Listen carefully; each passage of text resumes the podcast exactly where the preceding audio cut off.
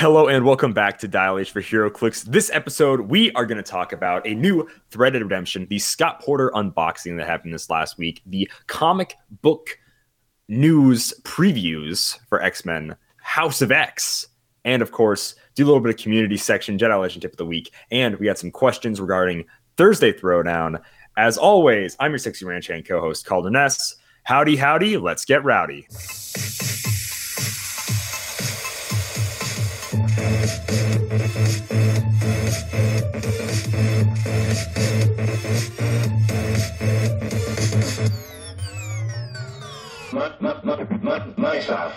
Dial H for HeroClix is brought to you by CoolStuffInc.com, where you can find cool stuff in stock every day, including all the latest HeroClix singles and sealed products. Make sure you check them out at CoolStuffInc.com.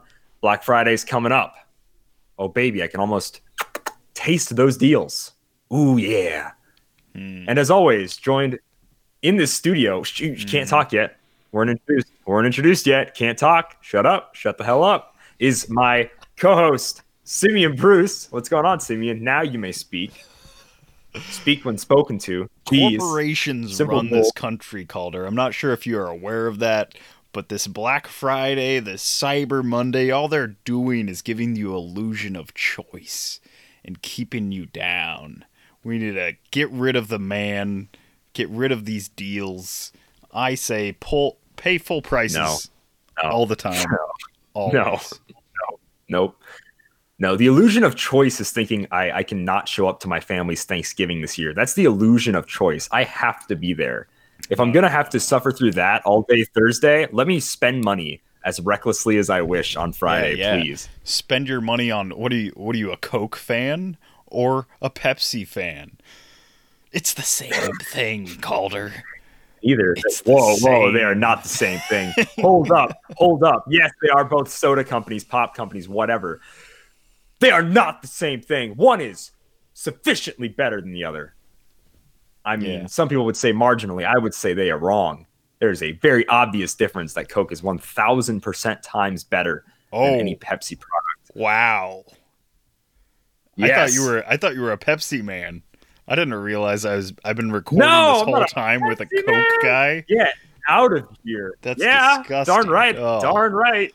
Yeah, take your Sprite and your I want I want my I don't even know what other taste things like they make. chalk going down my throat. I want it to have a hard, sugary, coarse bite when I drink pop, dude. I don't want this sugary. "Uh, it's Pepsi. Like, get out of here with that. Ugh. Anyways, Dial H for HeroClix is a HeroClix podcast. Maybe you maybe you haven't hadn't noticed in this ramblings of the past four five minutes. Uh, let's start off each week with what made us happy. Simeon, I am contractually obligated to ask what made you happy this week, my man. This week what made me happy was getting some great deals on a new desk. Uh, Are you serious? Are you kidding me?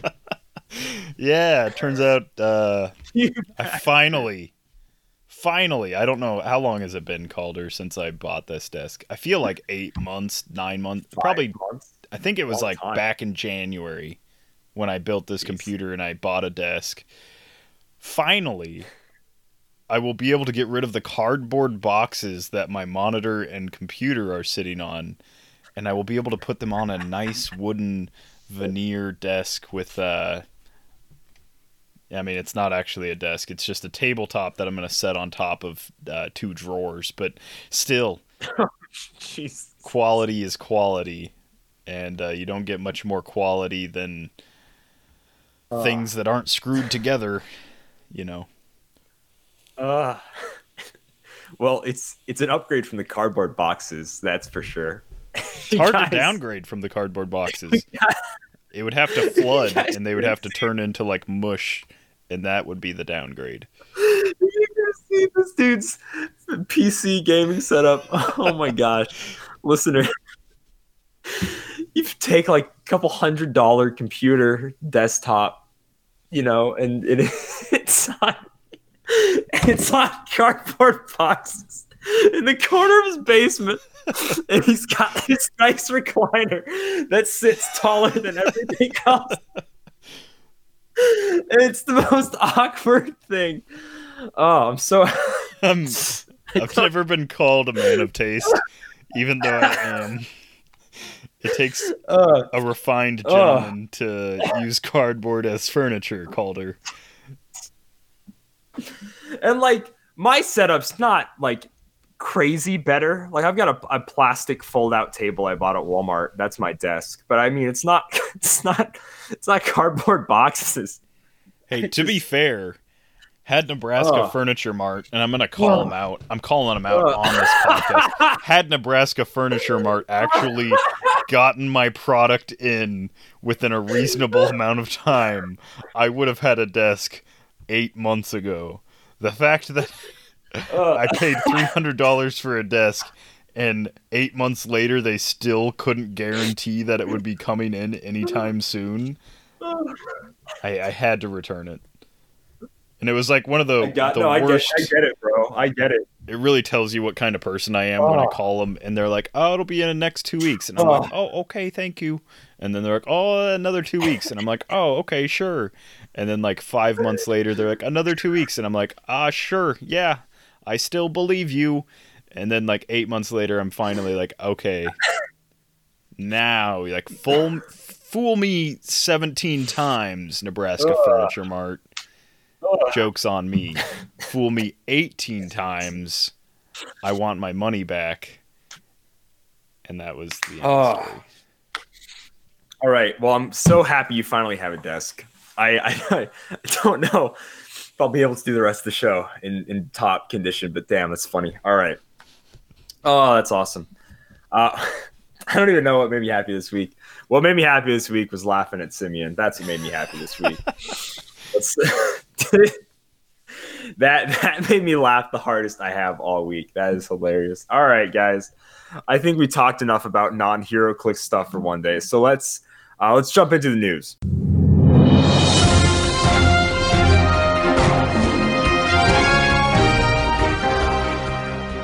Simeon unboxings. They sure are pretty cool.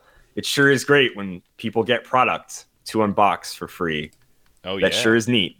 Anyways, Scott Porter started off his unboxing series, uh, sort of in a in an interesting way. He uh, first, you know, did the little post where it's like, "Ooh, it's coming soon," and we're like, "But is it gonna be like timely? Is it gonna be like last time? You know, Yeah, like when are you gonna be back, Scotty boy?" That he did. You know, but like, it was "Hey, it was the it." next, you know, the very next day or whatever, two three days, whatever after the weekend. Once it hit Monday, which is the normal unboxing day, boom, at like 4 p.m. in the afternoon. So this happened last time with the unboxing, where it, it's normally around like 9 15, 9 30 ish in the morning is when I is when we we we notice there's a video up, you know, and we get screenshots, whatever. This didn't happen. I just assumed it wasn't going to happen. And then at like four o'clock in the afternoon, and this happened last time with like Spider Man. Four o'clock in the afternoon. So whoever does the WizKids like video uploads, I don't know if this is their new thing, uploading super late on Monday. So like Monday is already a bad day in the YouTube algorithm to upload a video, but like they're gonna do five five of these. Why not just make them every single you know on at the same time for the series? I don't know. Uh, I know they upload all sorts of videos though. They have like D and D like panel lock things. But either way, the WizKids person that uploads videos for some reason like slept on the like what time they were supposed to upload the Scott Porter uh, video on Monday for like the second unboxing series in a row. But that's fine. So we're each going to talk about one figure from the Scott Porter unboxing, but really quickly, Simeon. We finally got to see a lot of the sculpts from the set. Yeah. Uh, a lot of super rares, a lot of primes, chases, super rare chases, or super primes, excuse me. Um, we got to see a lot. We got to see a lot of commons, uncommons, and rares.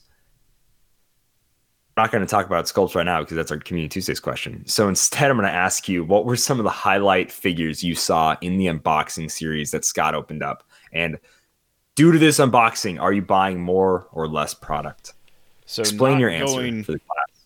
not going super into detail about like this, like these figures. Uh, some of the highlights for me were Raza, who's a rare at number 50, which just blows my mind when we have a rare at number 50. Uh, the Chamber, that is 35 points, and it's a resculpt, which this was another thing about the Scott Porter unboxing. It would have been amazing and really like forward thinking in my opinion had they supplied him with some of like the figures that were resculpted to compare like have the old like rare chamber and like some of like the older like figures the uh rare Goldballs who is now called egg i don't know when his name Egg. changed Don't but he's now started Egg. on egg. yeah Jeez. That, that's for you, wait for Chris. my- we got egg in this set. I can't wait for my opponent to play egg, and I can just go like, I'm gonna crack that egg, and then I hit it for like six damage and KO it. Um, you hit it for four damage and KO it. no, he's five clicks long. He's Is he? Oh, I thought it was like beefy three clicks for 25 points. Egg is Egg. beefy. Uh, Freaking yeah, so I mean, we get a Magneto that is going to be resculpted not only as a rare, but probably he's also same sculpt as a super rare that we'll probably talk about later, and then probably like an uncommon or common version. Um, but yeah, it would have been, in my opinion, it would have been really forward thinking, really intelligent on their part to supply Scott with some figures that he could like compare to. Um, Oh yeah. I also really like the the sinister clone he pulled on day two. You can like actually see the little plates and the like abs and the fingers. You can like that is a really good for a generic figure. That is a really good uh, display of the quality that like the bigger sculpts are supposed to be bringing. Um, so that's pretty cool. Um, the Wolverines look pretty generic to me. Like they they don't look super different than previous Wolverines. I'd really love to get a super rare from XXS resculpted. Man, that'd be cool to have that as like an uncommon or something. Um, other than that, uh, there wasn't like a ton of standouts. There was, uh, I know the one that I'm not going to talk about is the the super rare prime apocalypse and the uncommon unique Moira X. The Moira X is really cool. She has a thing where she only takes one damage each attack, and then she can access all powers from previous clicks. So it's not like pick a power. It's when she's on click uh, six, she's six clicks long. When she's on click six, she has access to every power that's on her dial, and that's pretty cool. Um, she can use standard pr- powers printed on her card for lower click numbers. So yeah, when she's on click six, she just has stealth, running shot, charge, sidestep, force blast. Every, I mean, almost every single power. There's a few that she's of course missing because, again, Moira isn't technically, you know, like a. She doesn't actually like pulse wave or super strength or like those kind of things, but she does have quite a bit of versatility. Um, other than that, I don't think there was a lot of crazy standouts that I'm not going to mention. Uh, the rare Professor X, if you've read the story, was kind of lackluster to me. He does a mind control that's similar to the XXS Xavier, where he can like kind of see through a bunch of stuff. The only difference is like his, I think his range actually might be a little bit lower. I can't remember. Uh, I think it's the same, but yeah, like it's, I don't know. It's not like putting a soul into a husk kind of Professor X, uh, downloading the souls of like every living mutant Professor X that I was like really looking forward to. And uh, that's a little sad for me. I was kind of hoping for that kind of thing, but yeah. Um, and then the super rare apocalypse. What day was he on? Was he on day three? He uh, has like a cool thing where he gets to pick four friendly characters of 50 points or less, and they become his uh, horseman of the apocalypse. And he has the horseman keyword. So we're finally getting like the horseman That keyword. is cool. Yeah, he also has the behind the scenes key like trait, which we saw in uh, XD, XDPS, uh, Dark Phoenix Saga.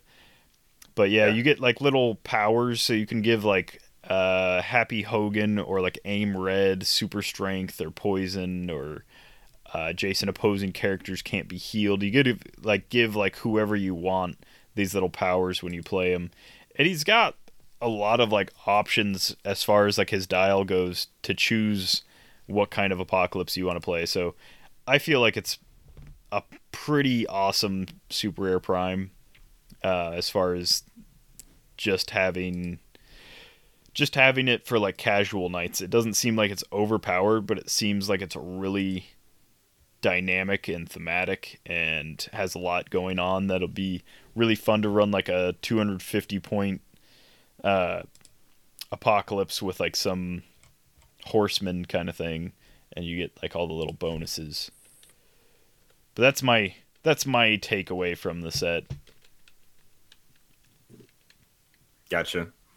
I guess my main takeaway from all of this is that uh, I'm still not an X Men fan and I still don't care. So I need approximately zero figures so far from the set, and I am pretty happy with that. Now, that's coming from a collector, you know, whatever standpoint.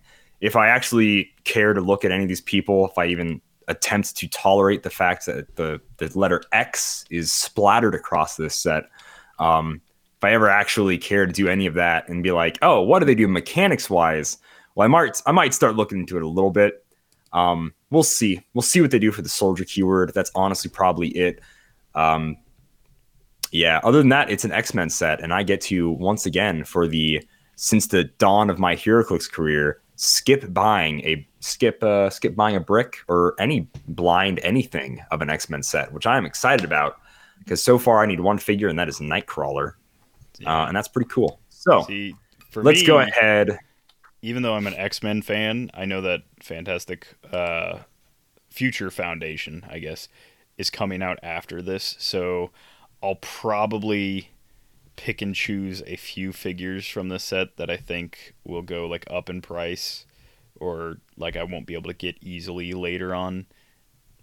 I don't know if I'll buy a full brick of this yeah. uh, this particular set but then I'm gonna completely buy out as much fan or future foundation. I really want to call yeah. it Fantastic Four two, because I mean that's what it is. But it's it's future foundation. I mean it is. It's basically Fantastic yeah. Four two. I just realized like through this podcast, through like listening to nerds talk about like Spider Man, X Men, Fantastic Four Avengers, whatever. I, I, think I, I'm not a Marvel fan. I don't think I'm a Marvel fan. I think I'm a Captain America fan, and that is it. I do not, I do not care like, about Spider-Man, the X-Men, Fantastic Four, or any of the Avengers unless Captain America is involved. I do yeah. not think I am a Marvel like, fan oh, at all. Oh, Future oh. Foundation. Thank you for reminding me of another set I get to skip. Yeah, ex- also that. That's basically what just happened. But then I remember, oh wait, apparently Jim Hammond, the Human Torch of the Invaders fame, of teaming up with Captain America fame, is also in that set. So I'll have to at least get him. So yeah, no, I, I just like, huh, I really, I really just don't really like Marvel, do I? so I thought that was interesting. I just noticed that after like the last rant from last week, and then just looking at more X Men, and just realizing how many people are X Men fans that are in their 30s to 40s HeroClix age range, and I'm just like disgusted, visibly and audibly disgusted at X Men. Anyways, let's talk about some X Men, shall we? Uh, first up, I'm going to talk about Bishop from Scott Porter's unboxing series. Now, I'm talking about Bishop mostly because he's he's cool. I will tell you this: I've always liked Bishop in a way because I like the time traveling stories. Anything that has to not do with the main lame X Men, I'm all down for time traveling stuff is cool. I liked the way the um, Wolverine and the X Men Bishop worked, and so I'm, I'm glad to get a new one. This one is cool specifically because his significant appearance is from the X Men animated series. So this is the first X Men animated character, I think. I don't think they made any X Men animated LEs, whatever, outside the X Men animated set, showing up in another set, which is really cool. It's really dope. I like that, which means unlike the DC animated stuff where they did LEs or they did a specific other DC animated set, we have an X Men animated character showing up in a non animated set. And I love that. That's just chef's kiss. It's beautiful. So let's get into Prime Bishop here, shall we? Also, speaking of significant appearance, that is information you can find on the card, but not information you can find on Clicks Nexus or HC Realms. You're getting called out, guys. Love you, Joe. Love you. Well, HC Realms we know for sure isn't going to do anything about this. They're never going to do it. Uh, but you should Joe put this in appearance on the card. so we can get Uh, all the card information. Yeah, if you Because why not have all the card information? Joe Pangrazio directly, he might do that. So yeah, if you if you really want significant I mentioned it, appearance, I mentioned it to him. and- no, I mentioned it to him, and he said start a petition, and I'm like, mm, I'm not really a ugh, petition is the person. this is the petition right now. This, This a is the petition right action. now. Hey guys, if you want the significant appearance, all AKA, if you want the full card information online, message Joe Pangrazio on Facebook.com. Tell him Dial H sent you. Tell him put that significant appearance on the card. Anyways, Bishop's got two traits. He is this is the prime version of Bishop 03B. Uh, time traveling with my sister, phasing teleport period once per game. When Bishop uses it, after resolutions, you may generate a shard bystander. So that's cool. You get a phasing teleport and then plop a shard down for free. And she's not bad either. Shard has six range, no special combat symbols, doesn't need them. Running shot, penet- or sorry, precision strike, toughness, and uh, three damage. So she's a 3, 17, 10, 8. Uh, so for some reason, I said it from the bottom. Let's get into Shard really quick. Opposing characters can only attack characters within five squares of themselves. Now that I absolutely love. And then she has another trait. This just keeps her balanced, aka so she can't be used with Jason Wingard. Yeah, literally After just resolution- a Wingard thing. It is. Uh, after resolutions of any action, if no friendly character named Bishop is on the map, KO Shard. Luckily for us, there are two bishops to choose from. Uh, sadly, if we go with this one, uh, when building a Wingard team, it will not be a theme team unless he has X Men. I honestly don't remember. And it would also eat up a prime slot, which is a Yeah. you gross no go. So I don't know if she's necessarily, she would be great option for Wingard, but that little stipulation makes it a little rough. Depends. Kind of same thing with Franklin. I feel like the other bishop will be like 85, 90 points. Um, Oh, we've already seen him. I think he's like 50. Oh, okay. Well, Yeah, I think he's maybe he's you'll one. run it, but We, we saw him and normal Shard, who does not have the same any click as the Pog Shard, which is a bit of a shame. But I get it. That one's technically the uh, comic book shard. So anyway, let's get into the rest of Bishop here. He has the X-Men team ability. His second trait is fixing the timeline. When Bishop attacks one plus characters with the past and or future keywords, that's one or more basically is what that means. Uh, with the past or future keyword, or that can use probability control, modify attack plus two and damage plus one. He has a special defense power, which is ESD and toughness for his entire dial, which is five clicks long. He's running shot, 11 attack, precision strike, top, top sorry. The uh, the thing is off. Does he have precision strike? He does not. Never mind. He has no attack powers. The the lighting is a bit off. yeah. Uh, so he's running shot three clicks, sidestep on his last two, outwit for three clicks, and then range combat expert on his last two with ESD toughness, the whole dial, and of course traded uh, phasing teleport. It's a solid bishop. He'll be a 13 for four if you shoot someone with the past, future, or uh, has probability control. So someone asked an interesting question. If they have access to theme team probability control, does that mean they can use it?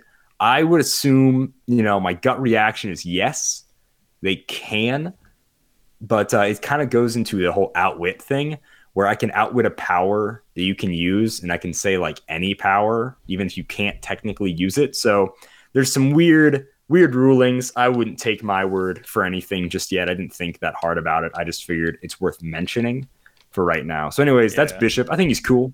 I like him running and gunning.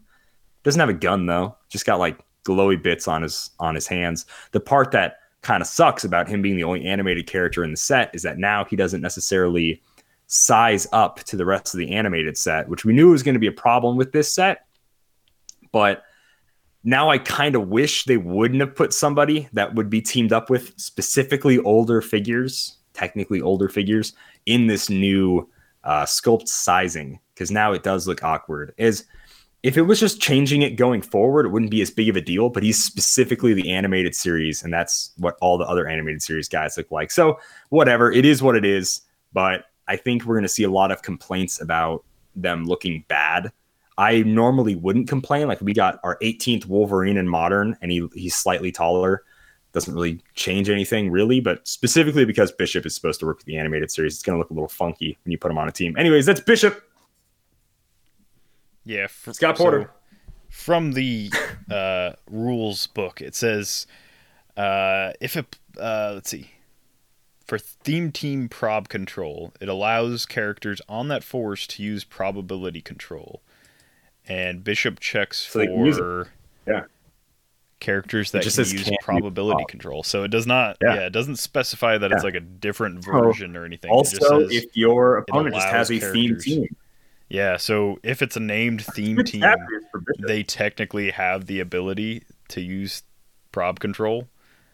you can be a uh, Yeah. 12 for 5 on click 4 with range combat expert with that trait targeting someone with past future or prob that's pretty sweet Hey, yeah. it's- or an 11 for 5 if you want to be on click 5 that's pretty hot i like there's that There's a lot of sidestep range combat expert always together So they have to have zero or one action. So if somebody's got like two action tokens, they technically don't have access to theme team prob control. So it's like a weird, it's a very weird dynamic that they have going on with that wording, but uh, it's interesting nonetheless. Um, so what do you want to talk about in this set my man well, in the same the same day of unboxing as Bishop, because Scott Porter not only pulled two primes, a super rare prime and a common prime, he also pulled number 067 Old Man Phoenix. Now this is James Howlett, the Phoenix Force, X-Men Cosmic and Future keywords. Uh, he's got two big traits. He's got a lot of big everything. Huge sculpt.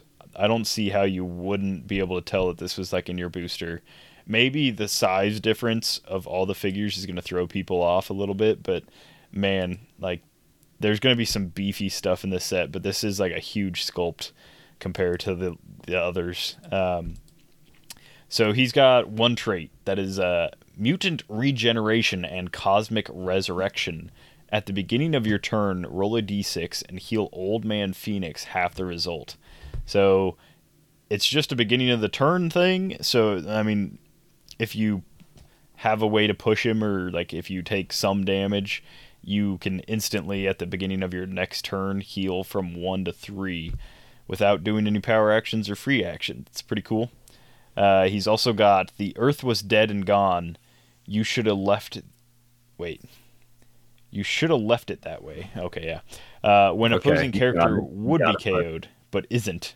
After resolutions, give them an unwanted resurrection token. Characters with the unwanted resurrection tokens can't heal, evade, or reduce damage, and there's no way to remove those tokens listed. So once you have an unwanted resurrection token, you just have it. Uh, so me and Calder were talking before, and this works on things like the Krakoan revival. Um, it also works on things like the Immortal Hulk.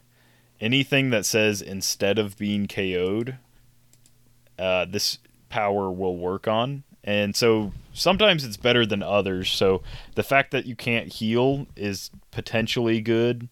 Uh, it doesn't work on like a stop click. If they just have a stop click that's like stop before they're KO'd, then it doesn't activate. It has to be a character that would be KO'd but isn't. So like Thane, the LE Thane is like a good option. Uh, yeah, and then like the Krakoan revival, of course, is going to be like the biggest one in this set.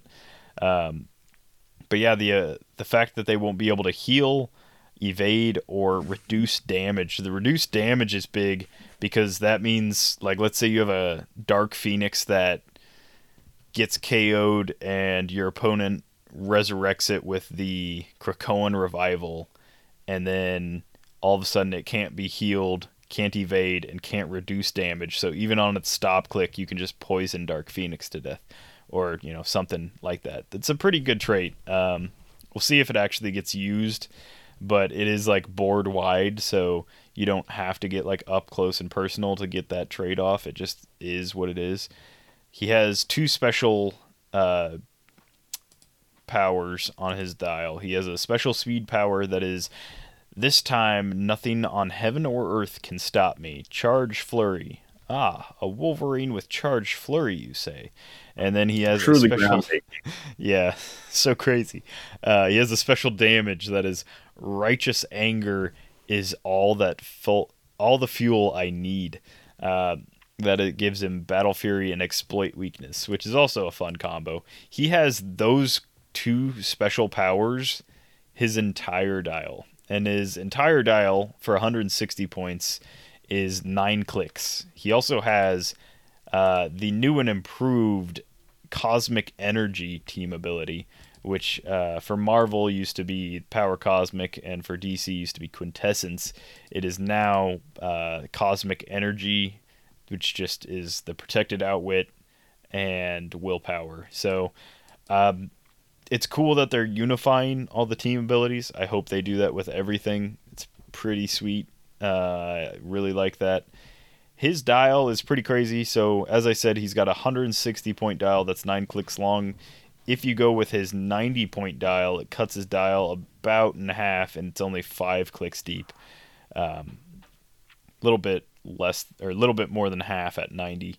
So at 90, you start off with a click of invuln. Of course, you've got that special speed power, his whole dial, that special damage power, his whole dial, an entire attack power of blades throughout his whole dial. It goes from 12 12 on clicks 1 and 2 to an 11 attack on clicks 3 through 7, and then his last two clicks are 12s again. Uh, he starts off with a 19 impervious, goes to a 19 invuln, and then three clicks of 18 invuln, including his starting click for 90, and then a click of 18 toughness, and then his last three clicks are just regular toughness, uh, 17 toughness. So he's got a lot of stuff going on. Uh, this is a character that would benefit a lot from being equipped probably with like the soul gem or really I don't know anything uh, like a, uh, for 160 points he's going to be like his own little army kind of thing. So you're really going to want to protect him somehow give him the ability to heal up with his charge uh, steal energy blades flurry kind of thing. And then lower on in his dial um, it wouldn't hurt to like have some like prob or something like that. But uh, yeah i think i think it'll be a chase that is like worth getting i don't think it's going to be something that's going to go crazy high in price other than the collectability kind of factor the fact that like this will probably be the only old man phoenix we ever get in HeroClix um, but other than that, I don't think anyone's going to be chasing this for like competitive aspects, which is a little sad because that one trait yeah. really makes him so close to being just amazing that uh, KOing a character and then when it would come back makes him really cool. Um, I just don't think it'll be 160 points or 90 points cool especially if your opponent doesn't have any like you end up playing somebody that doesn't have any kind of figures that do that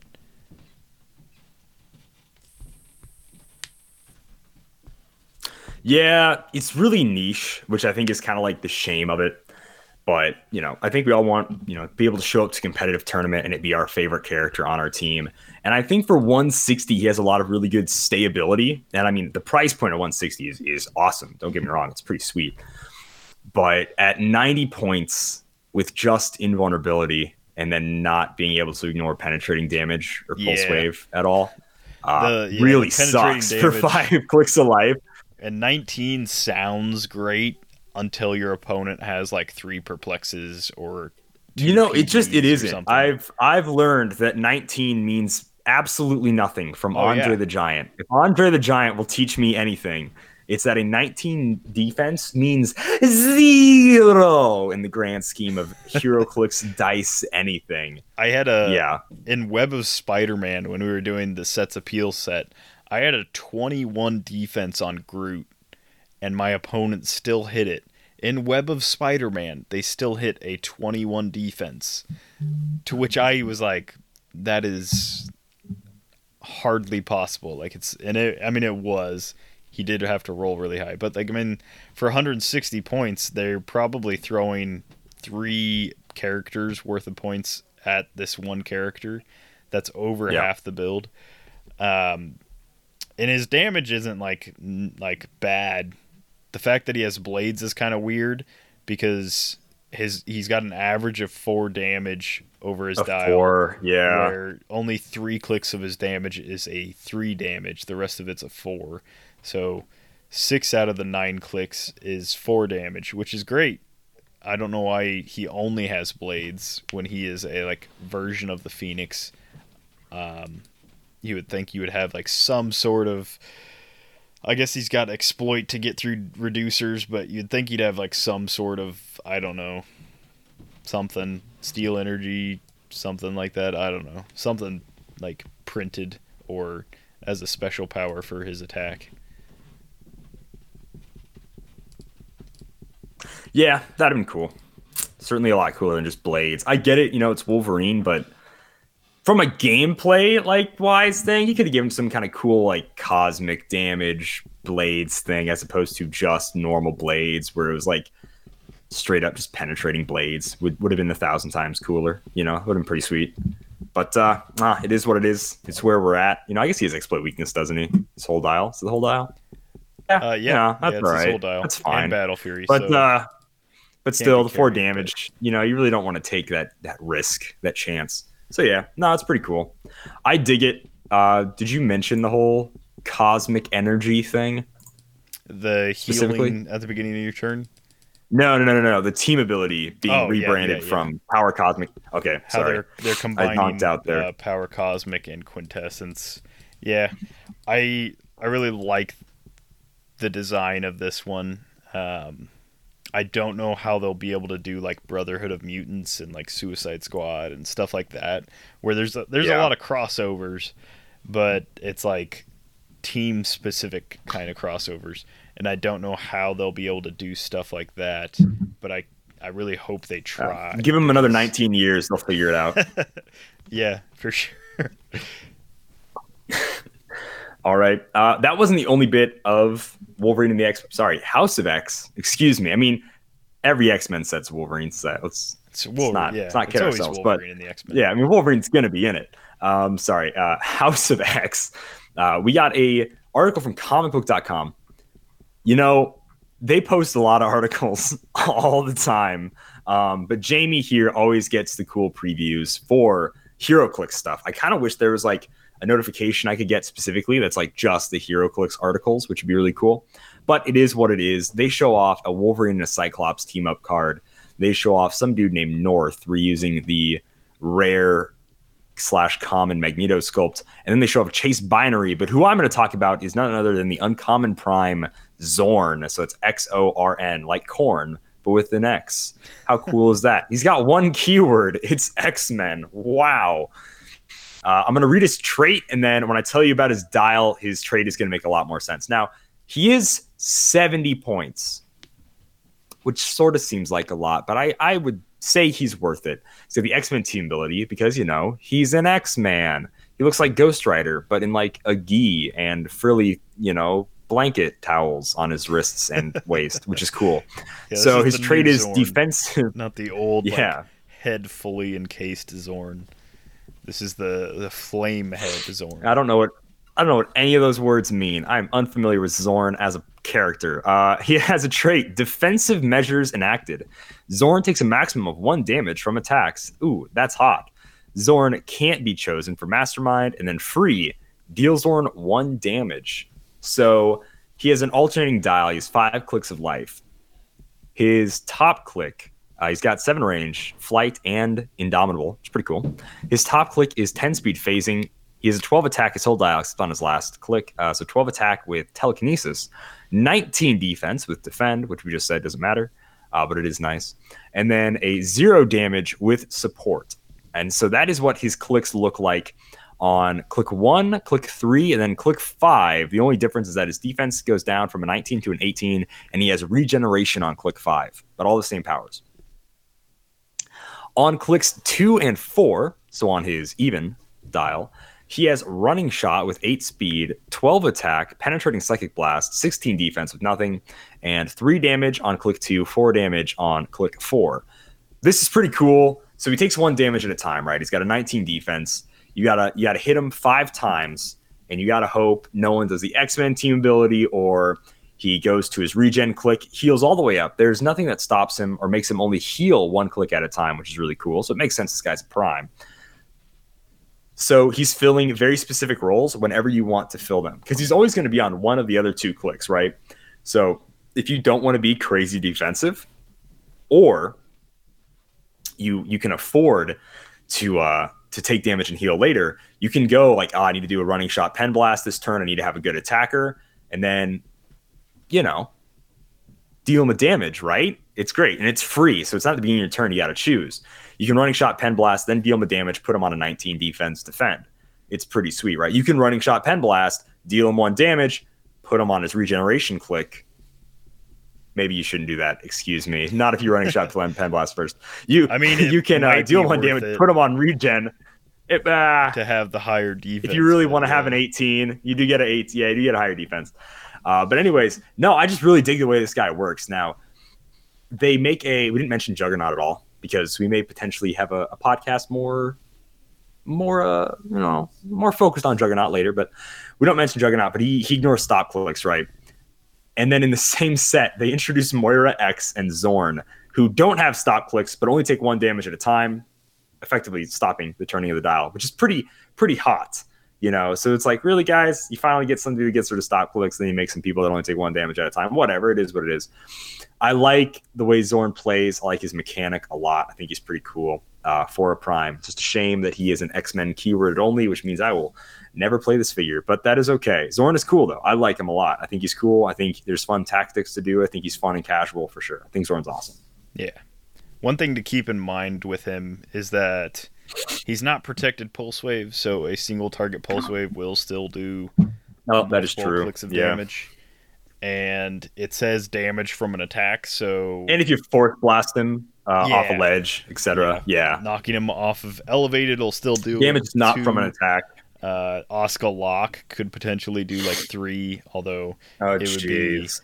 Oscar Lock to click two, Oscar Lock to click uh, four, and then the last one would just KO him because that's how that works. But yeah, um, other than like those kind of things, so anything that's not an attack will end up dealing him damage, but uh, dealing him damage normally. But um, other than that, yeah, just like a super good little like tank and a 19 defend for 70 points.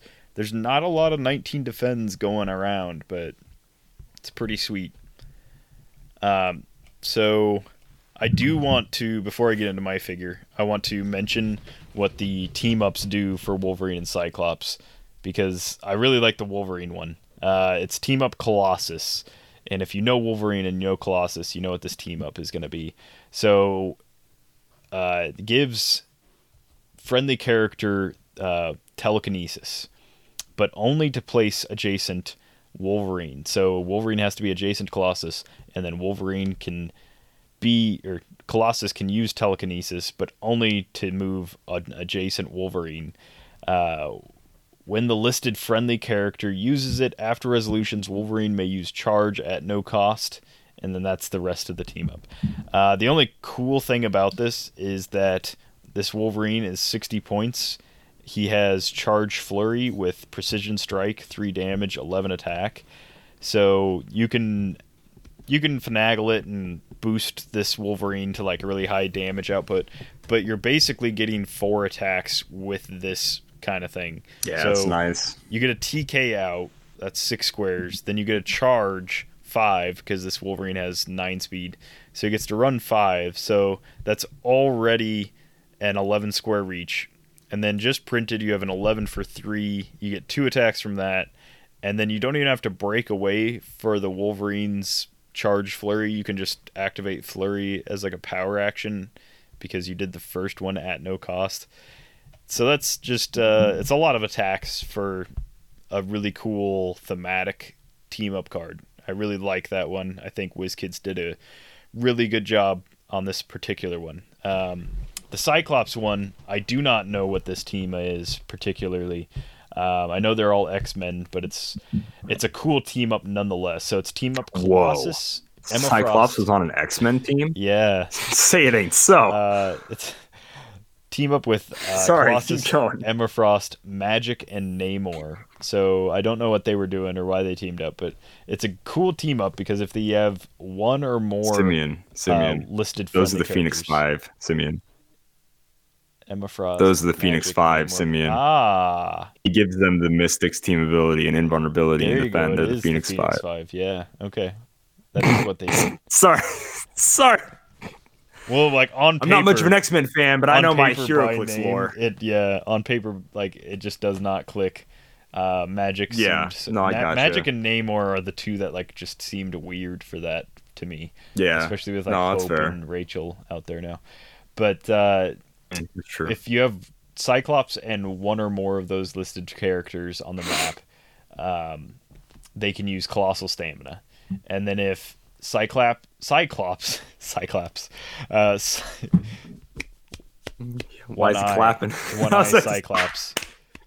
Uh, if you have Cyclops and all of the friendly listed characters on the map, uh, they can use invulnerability, defend, and the Mystics team ability, which is just a huge combo of powers.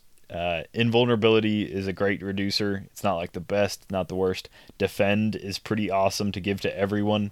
And then Mystics team ability is really awesome, especially being able to give that to the Colossus, who usually can reduce by a lot anyhow. Yeah. Same with Namor. They're usually pretty tough people. Uh, I really like both of those team up cards.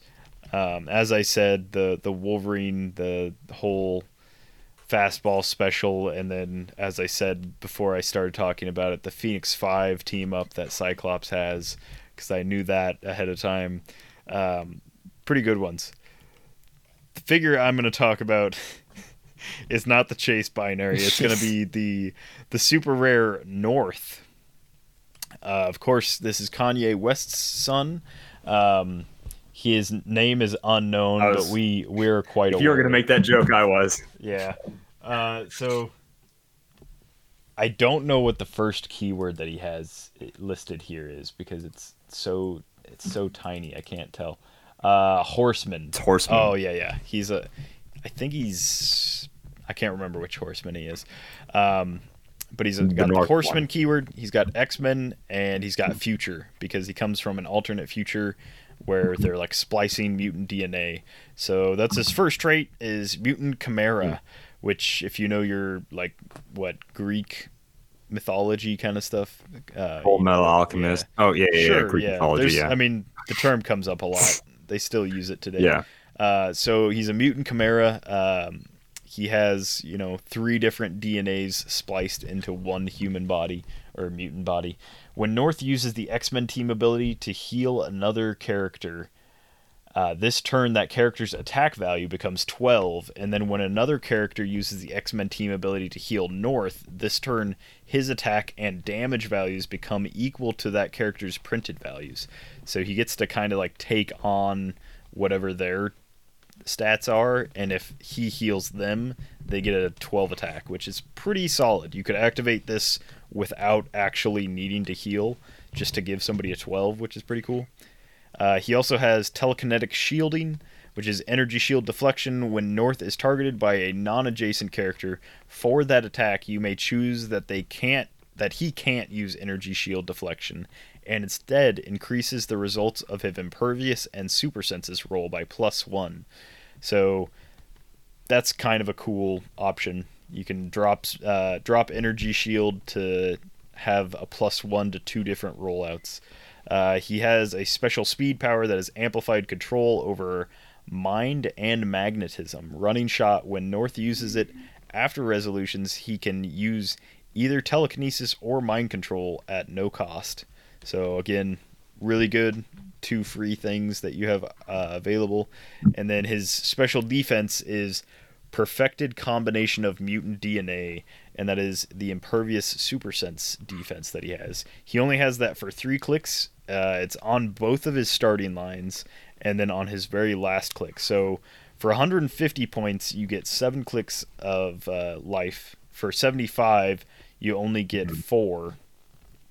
But either way, you're starting with that special speed and special defense power. Um, and the rest of his dial, he's got so on click one, he's got an 11, 11, 17, 4. Of course, he's got that energy shield.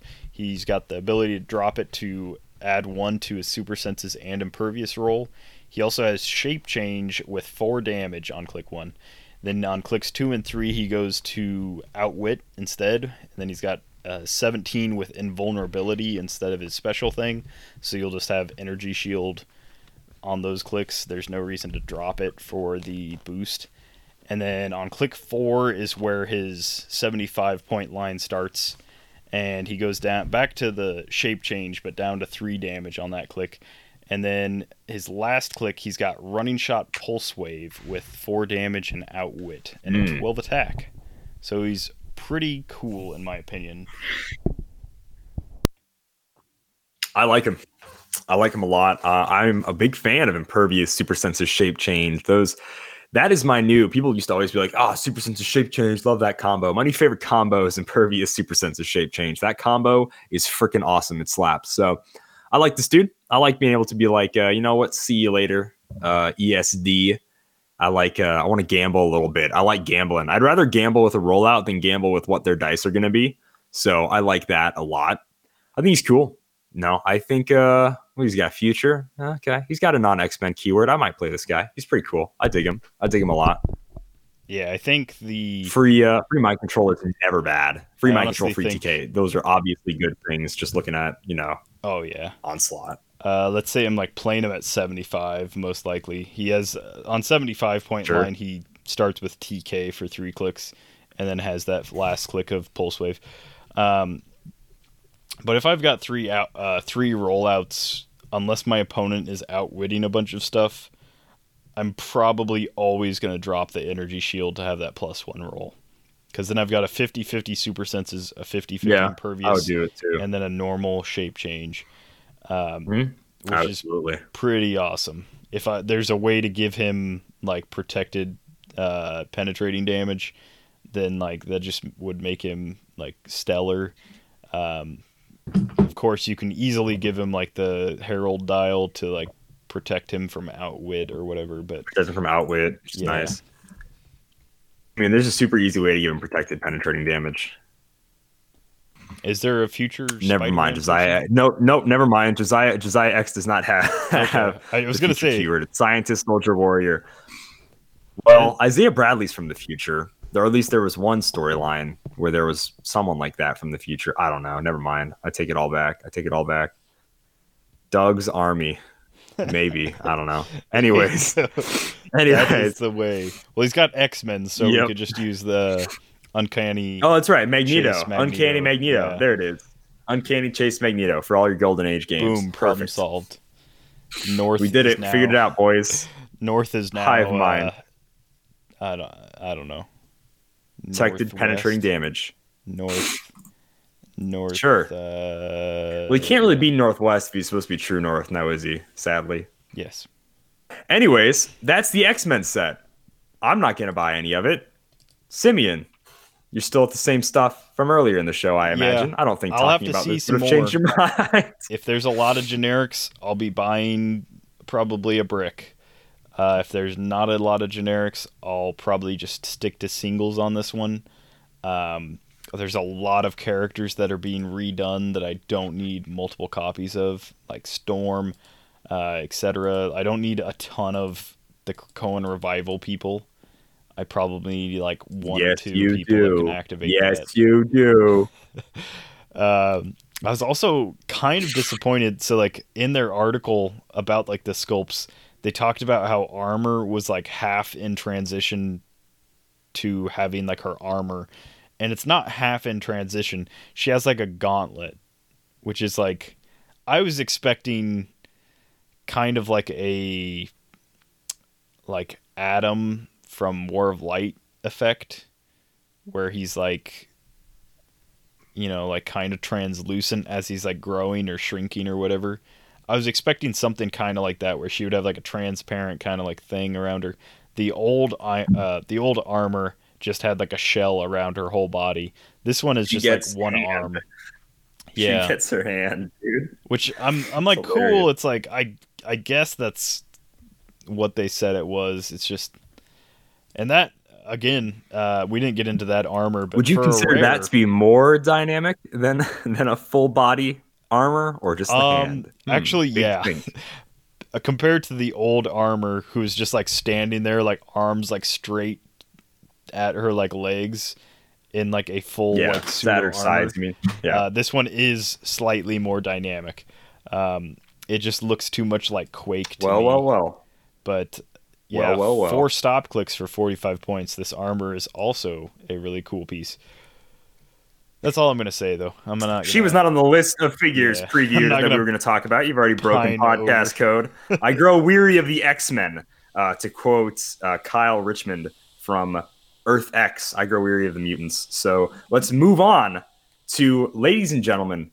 It's been a long time since we did a Thread Dead Redemption, and this set, this set deserves it. So let's go ahead and get started in this week's Thread Dead Redemption. Friend, I just wanted to play. Now, firstly, we ain't friends.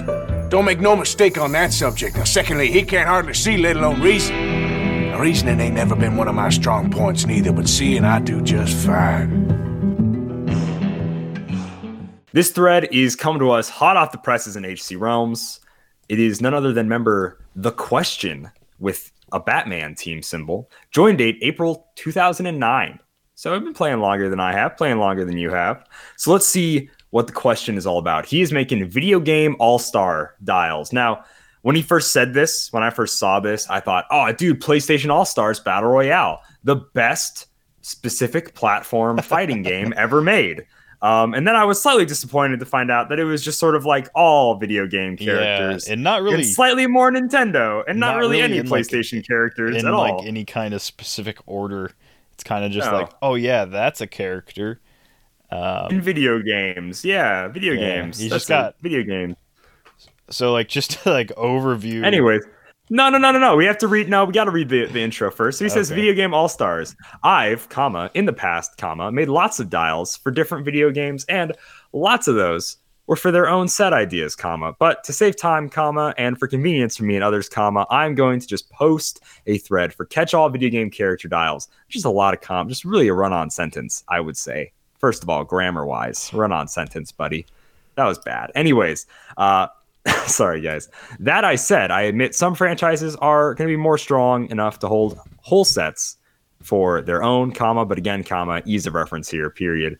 I'll be posting frequently here, comma, but I'm not against others posting their own ideas here too. Well, that's good because we're gonna slap our ideas all up in your face in this Thread Dead Redemption. So he's got a couple of figures from Nintendo, from uh, game companies that make it for like you know whatever. I guess all consoles you would Yeah. say cross-platform. So I'm gonna talk about first. We're gonna talk about a specific dial that we both sort of enjoy, and you know some tweaks that me and Simeon would make. Simeon and I, excuse me, just grilled this guy's grammar. I can't have bad grammar myself, now can I? uh, so I'm going to talk about the Doomslayer. So he's unique. He's clocking at 100 points, which I which I instantly hate. By the way, um, he is not a hundred point person. The Doomslayer is quite literally a one man army. So this is already I love very underpowered. I love the Doomslayer math. Like people have done Doomslayer math where they're like, all right, he can carry like this amount of ammo and this amount Yeah. of guns. So and he can run at like this speed, like assuming like X amount of frames is like this many feet, like how fast he can run with like this much weight, and they like calculate it out, and it's just like some ridiculous inhuman feat that like only, Doomslayer is he runs like 29 or like something like that, something ridiculous. He runs crazy fast. yeah, he's, He's, doing like, like, probably the, the, I think the fastest video game character actually. He's doing Like, like, he goes really freaking fast. sprint, like Olympic sprint, while carrying like thousands of pounds of gear and stuff. Yeah, like it's insane. While you know, head to toe in armor, which and it's metal armor, right? Too like say what you will. I wear cosplay armor all the time, and that's just foam, and that sucks to move around in. So I can't imagine like actual like heavy metal armor. Anyways, so the Doomslayer, he only has uh, Indomitable. So really quickly, the question may not know that improved movement and targeting exists. It's not apparent on this dial, but I just want Right. to put that in everybody's head. Yeah, for So, this thread. Doom Guy,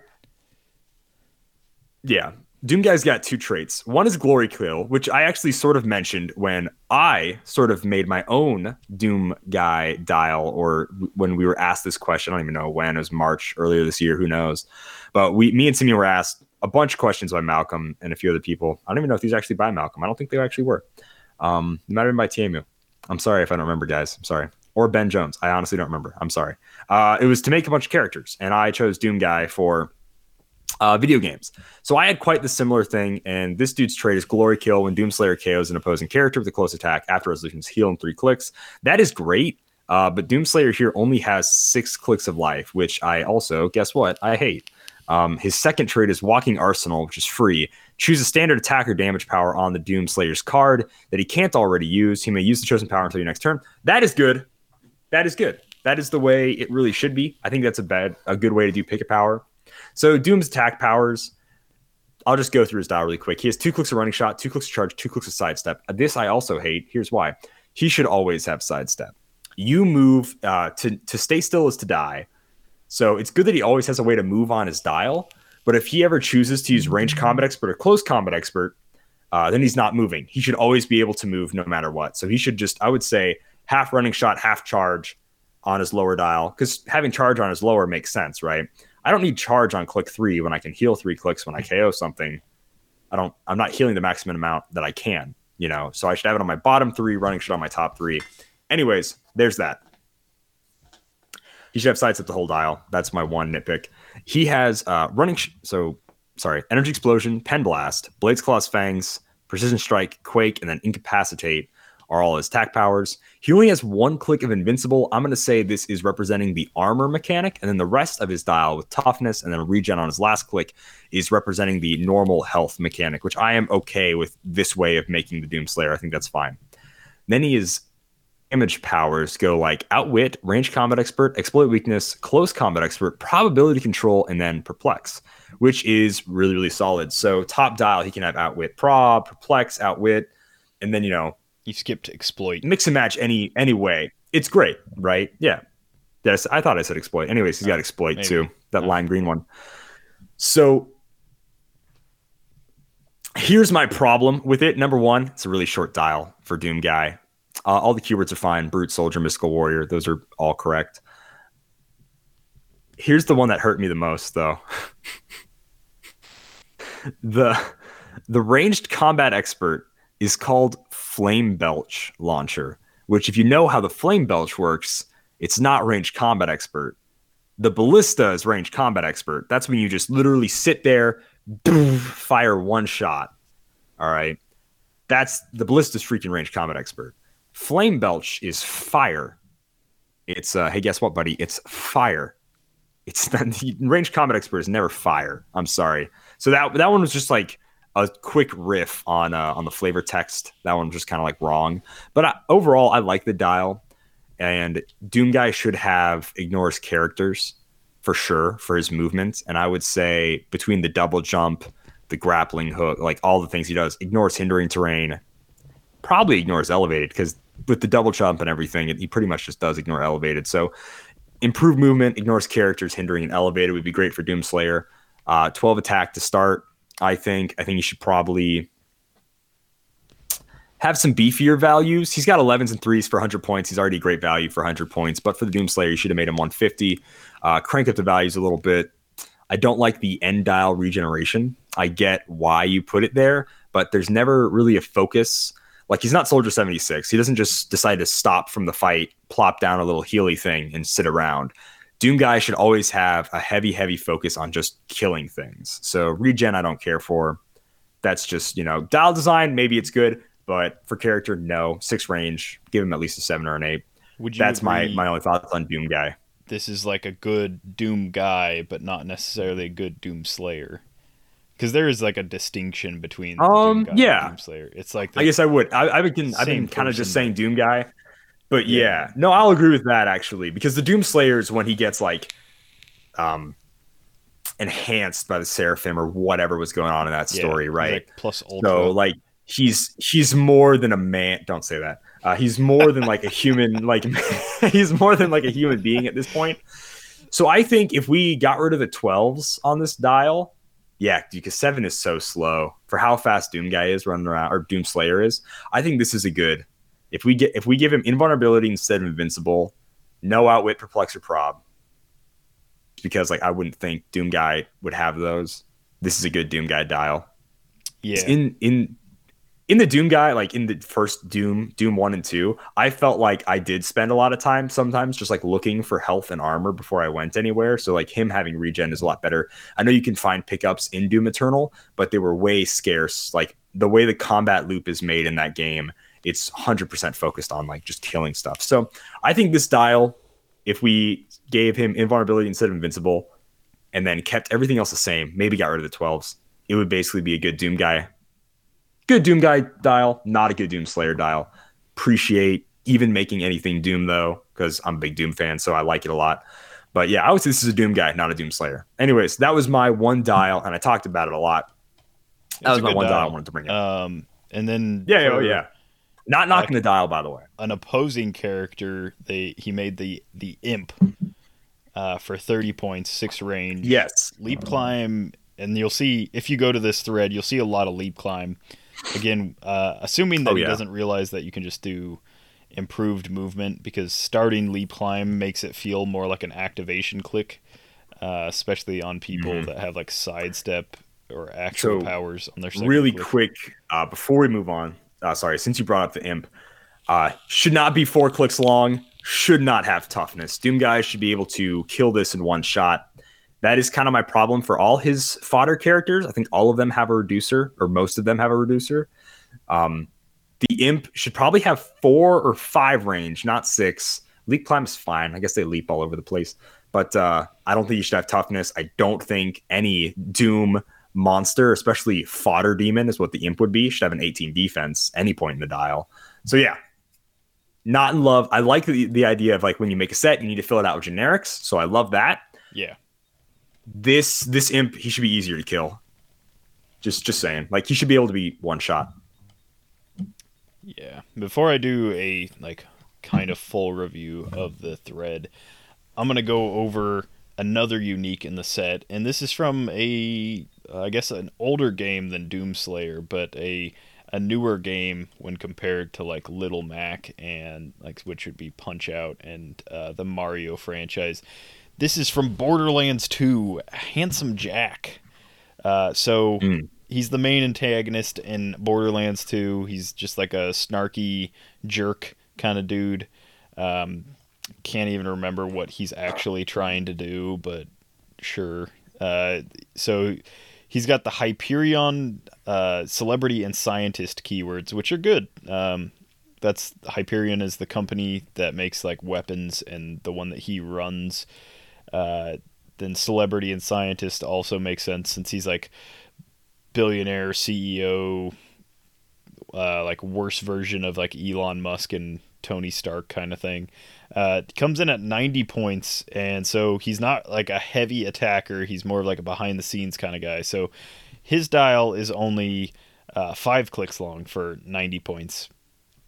But what he lacks in dial length, he makes up in like top dial kind of stats. So his first thing is the Hyperion CEO. He's got leadership when Handsome Jack is the highest point character on your team, which would be kind of hard with 90 points, but it's possible. Uh, friendly characters that either have no named keywords or have the Hyperion keyword may use Colossal Stamina. So that's great when making a celebrity or scientist themed team if they don't have a named keyword. Um, he also has two special powers. He's got a special speed and a special damage power. The speed power is I will pay you to kill yourself. Uh, he's got mind control when he uses it. And this is kind of how I think mind control should just work in general, so I like this. Uh, when he uses it to target a single opposing character and hits, instead of making an attack, that character may be dealt one unavoidable damage. So it's like you just punch yourself in the face kind of thing. I really like that. Uh, he's also got so his uh, special damage is I'm such a rock star. He's got outwit, perplex, probability control, and then he is protected outwit, perplex, and probability control, which is just an astounding amount of stuff that he can do and be protected from. Uh, he's also got shape change and super senses when there is at least one friendly character named Digi Jack on the map. So if you didn't notice there's no there's no way to bring Digijack in. It's not a bystander, which is a little sad. But I think it should be like a if you hit kind of thing. Um, so he's got that special speed power and Hmm. that special damage power on his first two clicks. He also has Mastermind on his first two clicks. No special combat symbols. Uh, click one is a 10 attack with Precision Strike, and then click two is a 10 attack with Psychic Blast. The rest of his dial is three clicks of Sidestep, uh, an 11 attack Psychic Blast. He goes to Willpower for his last three clicks, and two damage for his last three clicks with Shape Change. Um, he does on his first two clicks have three damage, so he's at least doing some damage with his six range two lightning bolts. Uh, but he's he's got a lot of stuff that's going on. I really like the ability, especially with the shape change super senses mastermind combo, uh, and so the shape change super senses if he has the digi jack on the map, which is just like a hologram version of himself. Uh, it's really cool. And then if you pay, so he also has for 30 points the Digijack, which I'm assuming is just like a transparent uh, hologram version of the Handsome Jack. Um, for 30 points, you get the same 6 range, 2 lightning bolts, sidestep with precision strike, 10 attack, 2 damage. You get Indomitable on the Digijack, which you don't have on the Handsome Jack, which is pretty strange, but Ooh, I'll allow it. Um, interesting.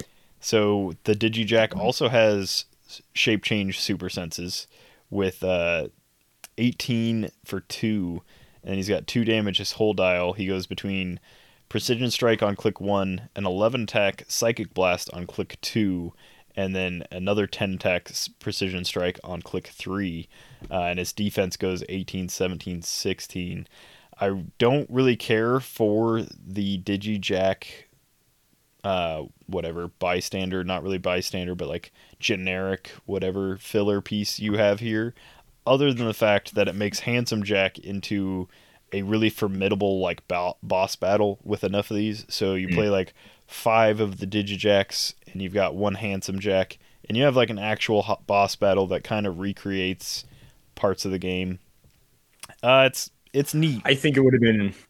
Sorry, keep going. no, that's that's about it. Like, it, I just think it's neat.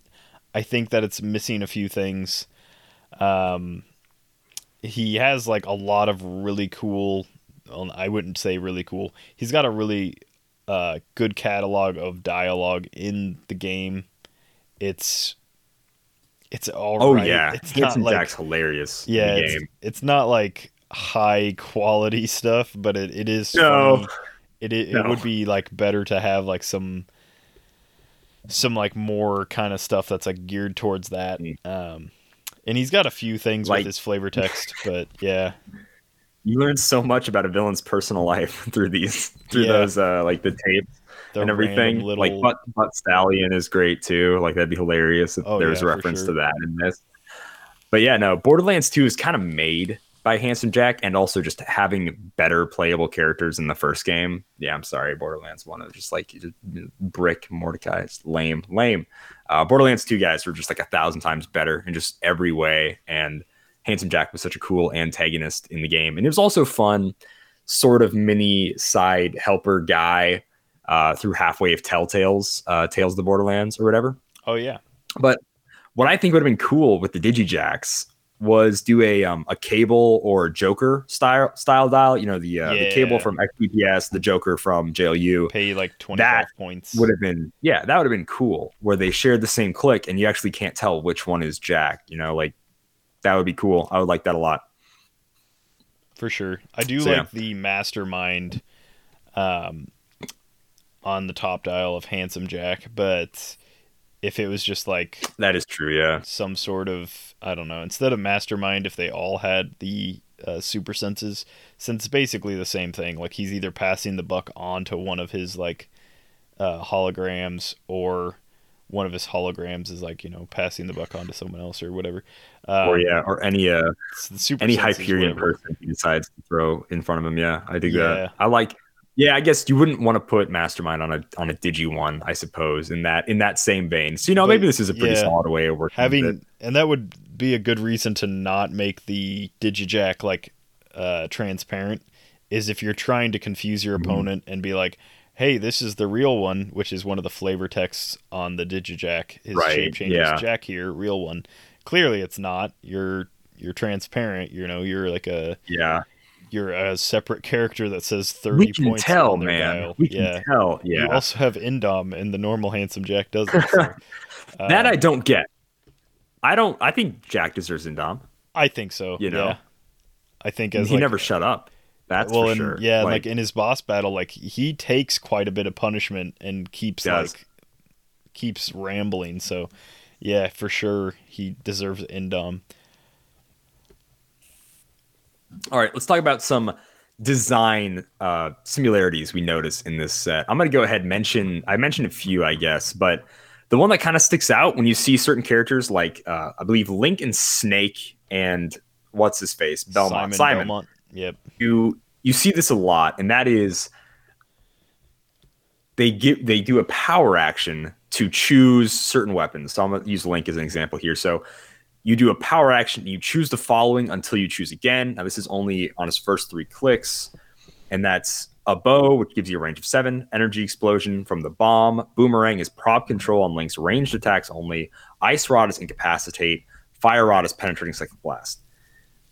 I Yeah. get that you're kind of using this as equipment in a way, but same thing with Link and uh, and Snake. I don't think I'm ever going to give myself a power action to then like next turn in the future be able to just have incapacitate. Right. I think The incapacitate is like nine times Yeah. out of ten, you know, not gonna happen. I don't think I'm like I have the forethought. It's like I'm gonna give myself a token yeah, now. For Snake, if it was something Get like incapacitate. eat a ration and like heal two clicks kind of thing. So it was like power action. You equip like the ration to heal two clicks.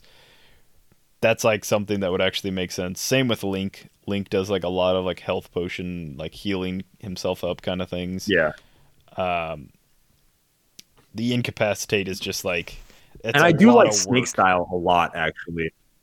Oh yeah, I don't think Snake style, especially when you look at the Doomslayer style, these aren't the same hundred points. If these are going to be in the same set, these are not the same hundred points at all. Uh, Snake versus Doomslayer is, is a rough match. I mean, he does have stealth, sure, but like, yikes, man, just yikes. So, but like, there's that. You know, the the trade stealth, the cardboard box stuff. That's really cool for Snake. I like that he even throws in Liquid Snake in there, which is really cool. I think it would have been neat if uh, him and Liquid Snake would have shared stats. Like they would have the same stats. I always like that. Like when they do that with Thor, and then they did that with Ragnarok. They shared stats. Like I think that's cool, and it's like clones. yeah. Um, so there's that's one part in the set. Um, Uh, another thing is like Link. Sorry, go for it. Well, yeah, I don't know if you were t- if you were mentioning this as well, but uh, Link and Simon both like pretty Yep, quick exactly what I was about and like uh, nimble characters. Both start with leap climb top dial, which just makes it feel like an activation click. It feels like I have to push off of that in order to get around better. Um, so Link actually gets a lot better on click two. He starts with a 7 10 Oh, yeah. 17 2. On click two, he's a 7 11 18 2. But he also has, instead of leap climb, he's got sidestep. Instead of uh, willpower, he's got close com- or combat reflexes. So it's like Combat actually reflexes, a 20 for up close. Um, it just feels like these characters, like their dials got a little like shuffled because I think Link's dial would make way more sense if he has an 18 uh, combat reflexes top. Uh, like Link is like one of those characters when playing in like a game doesn't ever get like weaker when you're like swinging your sword and stuff. You never like get like sluggish or anything like that. Uh, so like a lot of his Right. stuff would make like way more sense Well, if it was just like That's kind of true for like all video games, isn't it? Like in 90% of video games, no matter what damage you take, besides the the red on your screen for some of it, you're always kind of like the same thing. You know, Doom guy always shoots. His bullets don't do less damage all of a sudden.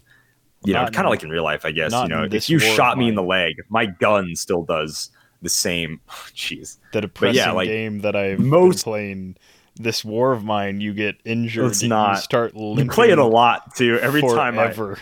every time I I'm on Steam and Simeon's playing this War of Mine game, and I'm like, he explained it to me, and it does not sound It's fun, and I don't know why. hard. it hurts me to play. Um, I do really like that he took the time to do all of the flavor text, not just like the flavor text for the special. That is powers, cool.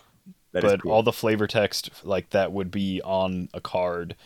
Um, as Calder Mm-hmm. pointed out with uh, Doomslayer, sometimes the flavor text doesn't really like translate as well as I would like it to. Like Link has his leap climb is hook shot. To me, that would just be like improved movement, uh, elevated, maybe hindering. I don't know. You typically like yes, you use the hook shot to like get over like gaps sometimes, um, but I think more often, as far as like HeroClix would go, it would be like getting up elevated. Uh, you're not really gonna like, use leap climb to like punch somebody up at a higher elevation. Uh, that would be like where his range comes in or something like that. But uh, yeah, I, I like the hook shot. Um, Link just has like too many, too many like gadgets in his extensive career of being a uh, adventurer. I don't really know where you would fit all of them into his dial, but he literally at like I mean, just in Breath of the Wild alone, he probably has access to every power that HeroClix like has available. Um, in Ocarina of Time, like he for sure has like energy explosion, uh, psychic blast, uh, blades, flurry, like all kinds of random stuff. I would don't know. say missed opportunity for this link if you wanted to make a specific Ocarina of Time. Now, this one does specifically say uh, significant appearance, uh, link to the past, even though this is obviously not linked to the past link. Um, it'd have been cool to do a shifting focus Ocarina of Time where it's like you shift to young Link because it's kind of sort of how it is in the game, right? Like I think it is, Oh, yeah. anyways. Um, you know, so like that would have been kind of a cool mechanic, you know. Yeah, Ocarina well, of Time is like the main Zelda game I've played, so I guess I've never played Link to the Past, or I haven't played it recently enough to remember it very well. Um, but yeah, the the Ocarina in Ocarina of Time also gives you access to just like a ton of extra stuff as well. So that is Um, true, yeah. this Link could easily, if it was like Ocarina of Time Link, you could easily have like a, I don't know, 150 point character that has like, because, I mean, I don't know. The Ocarina gives you like time dilation. You can change the weather. You can call a horse from miles away. You can Yeah. do all kinds of crazy stuff. Put people to sleep. And it just shows up. Epona just shows up. Yeah. You're like, whoa, I left you at the ranch. I'm in Gerudo, Gerudo, Gradu Valley. How'd you, what? You were at the ranch. I was fighting a guy with these Yeah. drums, and you just came in here like out of nowhere. Yeah, what in the world? It'd also be cool for shifting focus to be like the giant sword you get from the dudes. Uh, I'm, I was probably the only person that wasted all that time to get the giant sword Oh, and then yeah. to ultimately have it break. Yeah, Um, maybe more people did that. I don't know. The giant yeah. or whatever. Uh, Then Mhm. you can turn Dagger it, into the, yeah. like, the, the razor or something. I don't. The giant's razor. Or something. I literally I saved it for that end Ganon fight, only to be like, you have to use the Master Sword to kill him. And I'm like, well, then what's the point of the big stick? yeah. What's the point of the big sword? If the big main boss, you got to use the normal sword. Um, Stupid. Other Anyways. characters that he did. Uh, he did Altair from Assassin's Creed again. Leap climb. Uh, click one and two. Yeah, I feel like Altair should have had a special. So he does have a special movement, which is sidestep flurry in the middle of his dial. I feel like Altair is a very. I mean, it clearly he's from a game called Assassin's Creed. So, uh, click like stealth, which he just Mhm. uh, he has stealth traded with his team ability, but a click of like sidestep stealth because he's a very like shuffle from like hiding place to hiding place kind of guy. Uh, leap climb makes sense in the one aspect that like all Assassin's Creed game, games you like climb a lot, but you just give him like improved movement, elevated and hindering because he's like Spider Man. Um, that would have made way more sense than having no like sidestep top dial because he has sidestep on all the rest of his clicks other than the first two. Uh, his shape change makes sense to me. His super senses make sense to me. His precision strike makes sense. Uh, blades kind of makes sense to me. Battle Fury doesn't really, uh, unless it was like his last two clicks or something. Because really, Altair, if you're like going berserker mode, you're probably in like a bad situation and you've failed as like an assassin. Um, but yeah, again, the the leap climb making an appearance. Also four range on Altair. Yeah. And I don't remember if he had the throwing knives. I know Ezio did, but I don't remember Altair having throwing knives. But it's been a long time since that game came out. Um, he made a Koopa Troopa and a Goomba. The Koopa Troopa has a stop click. It's two clicks long with a stop click, and it spits Yep. out the shell, and then you have to collect the shell to heal back up off of the stop click. It would have been really cool if like the shell could, you could like make a close attack against the shell, um, and then have it like move in a direct path or something as well, uh, as like Mario That'd kicks really the cool. shells and they just like fly or whatever. Uh, that would have been cool. He made a Little Mac from Punch Out. I think I said that already. Although his keyword isn't Punch Out, it's Smash Bros. Um, Little Mac works like a worse version of the Muhammad Ali that we already have, which is he's decent. He's- Basically, yeah.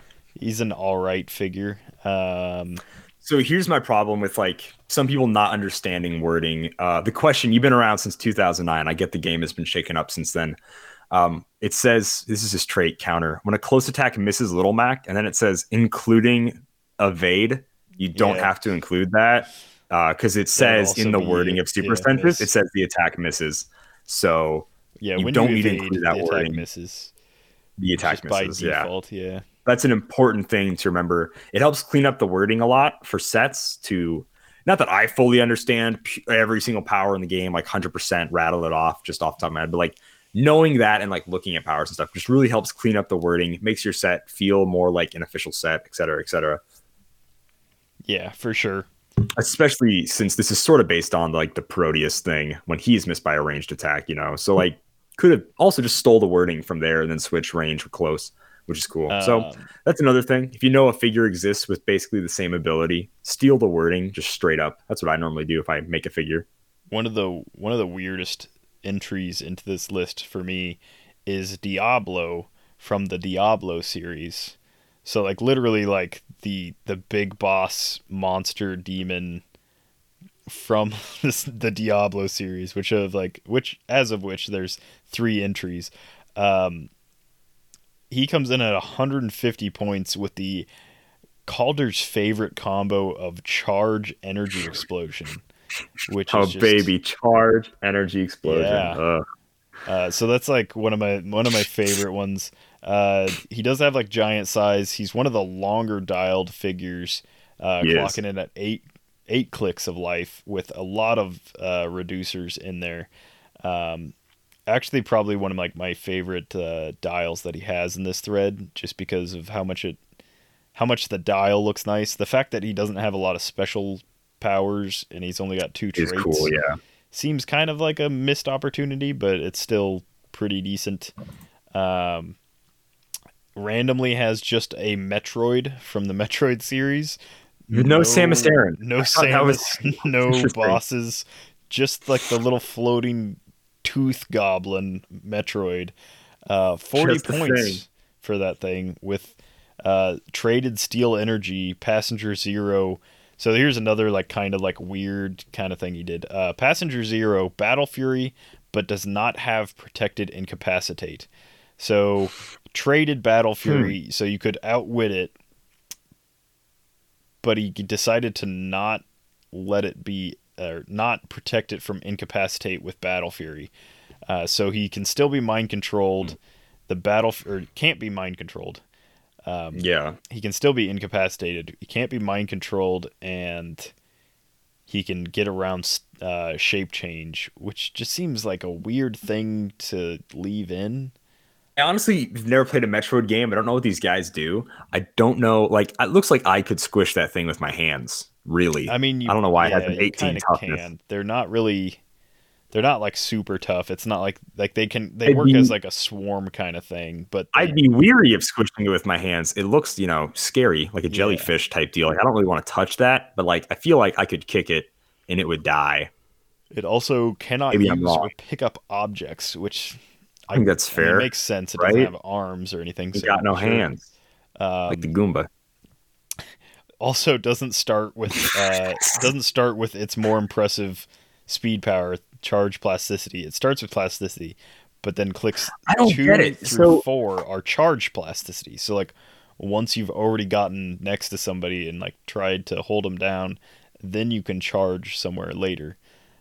I don't So much of this set feels like activation clicks when you hide all the, the good stuff on click two like Yeah. that. You know, like Um, I, I get it. In video games, you have to move around before you get to fight, sure. but doesn't mean that can just be a move action. Like it doesn't have to. In everything, you have to move around before you can go fight. Like I don't, I, think, don't yeah. get it. I think a really good set to have looked at for this would have been the uh, TMNT 4 Unplugged, Turtles Unplugged set, where they adapted like arcade video games to Video game, yeah. and did like a pretty decent job for those. Um, and then the last thing in the set that I'm going to talk about or mention is the Prince from the Prince of Persia series. Again, Mm. starts with leap climb, ends with leap climb. Special sidestep flurry power in the middle that it feels like you have to activate him again. He has willpower that goes 17 willpower that goes to a 17 combat reflexes, goes from a 10 attack on click 1 to an 11 attack on click 2. It just feels like I have to get off of that first click to get to my good click of sidestep flurry. Um, which is just uh, it's kind of just bad design in my opinion. Like anytime Yeah. anytime you feel like you have a character that you don't want to be on click 1 unless it's like a true activation click where like a Robby Reed kind of thing or like a Shazam Yeah. or whatever. Like Prince of Persia does not like start off as Billy Batson and has to transform into the prince. He already is who he is. So the fact that like you get better on click 2 just doesn't make sense to me. It's like, ah, I've been slightly poisoned. Now I can flurry and sidestep. Like, no, the prince could just do that already. Um, but yeah, overall, I don't want to give him too All hard right. of a time because I really like No, because it's creative and it's fun. Yeah, But I think the biggest knock is the whole too many people feel like they have banner clicks, you know, that you have to push them off their top dial. You know, whether it's intentional or not, that's how a lot of the figures feel. And then, you know, a lot of that can be solved with using improved movement, etc. I think that's kind of like the biggest uh, thing you notice when you look at this as like a set as a whole yeah, but yeah, but I dig it. I hope he keeps going. Uh, we say later on, Simeon like gave his thread to me to look at like halfway in the afternoon. And so I finally get to the end of it when I'm looking at it, and I, I see a post by Old Man Howlett that says, Loving the figures so far. Keep up the good work. Also, Nova Shotgunner sucks, which is my handle on HC Realms. So I really appreciated that, Simeon. I reply with can't wait to see the rest of the set, which is true. Hopefully, there's some more PlayStation exclusive stuff that makes it in. I'm a PlayStation boy. What can I say? Then I say, Old Man Howlett smells bad, which is true. And that's also Simeon's uh, handle for HC Realms. And then Green Man replies to both of us Hey, don't make me stop the car, you two. Uh, I'm not going to take his opinion too seriously. His tag for his name is a relic with no resources. So that tells you about what era he's used to playing in. So, but uh, thank you. I really appreciate the somewhat drama we caused in this nice man's video game thread uh, set. So, from Superman 64, worst game of all time, to what we say is the best game? It won't anger a ton of people. Tetris? Superman. I mean, so you're ranking it from Superman 64 to This is our arbitrary ranking system we I do don't for know, every like. Super Mario's People Bros. 2. Is that that's a pretty solid? one. Nah. Uh, Yoshi's Island, maybe. Yoshi's Island was so good. Um, what? Yoshi's Island was good. Anyways, maybe I shouldn't have said that. Jeez, we'll go alone. super since we're going 64. Let's go Superman Yeah. 64 to Mario 64 I'd say or GoldenEye. or GoldenEye. Yeah. GoldenEye. All right. On the range from Superman 64 to GoldenEye.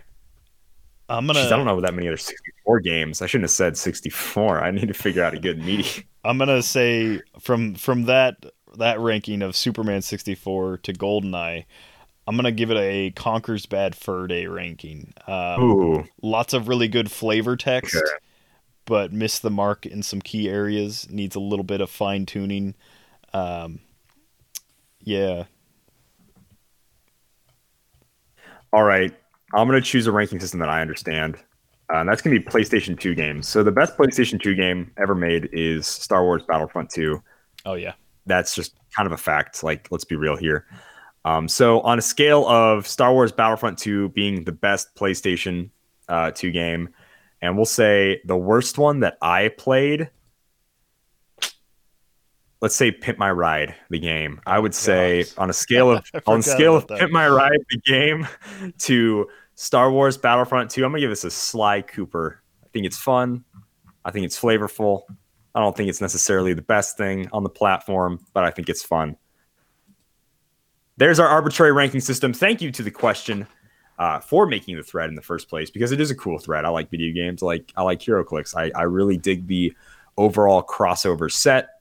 So I appreciate it, my man.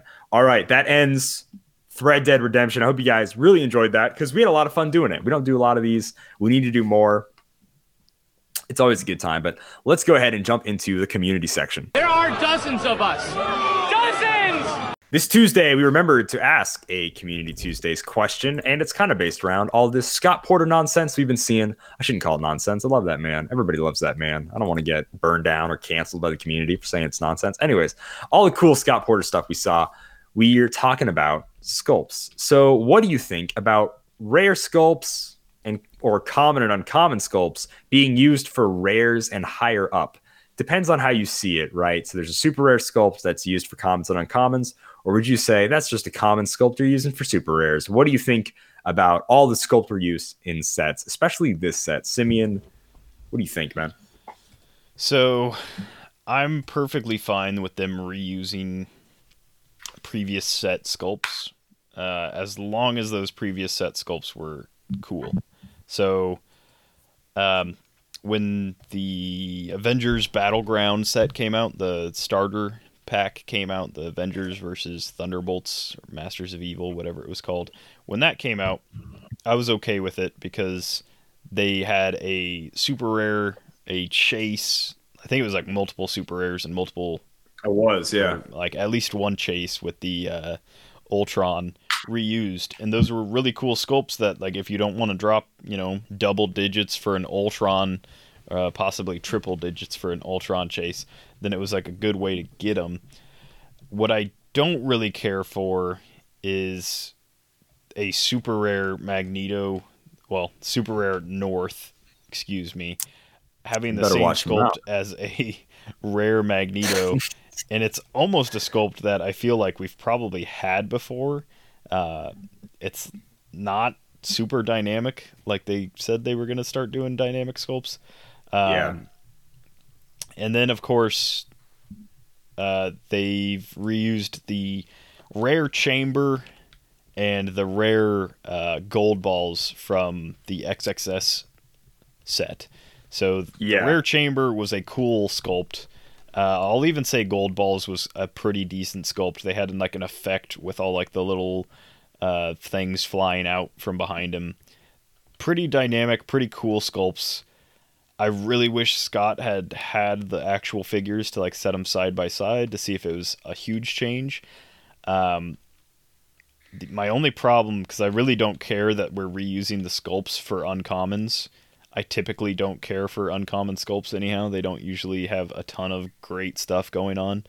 But my biggest gripe is that like they're not only reusing the sculpts, they essentially in reusing the sculpt, you have to reuse the figure to an extent. Uh, and that's just wasted potential in my opinion. Like there's other things that could have gone into the set.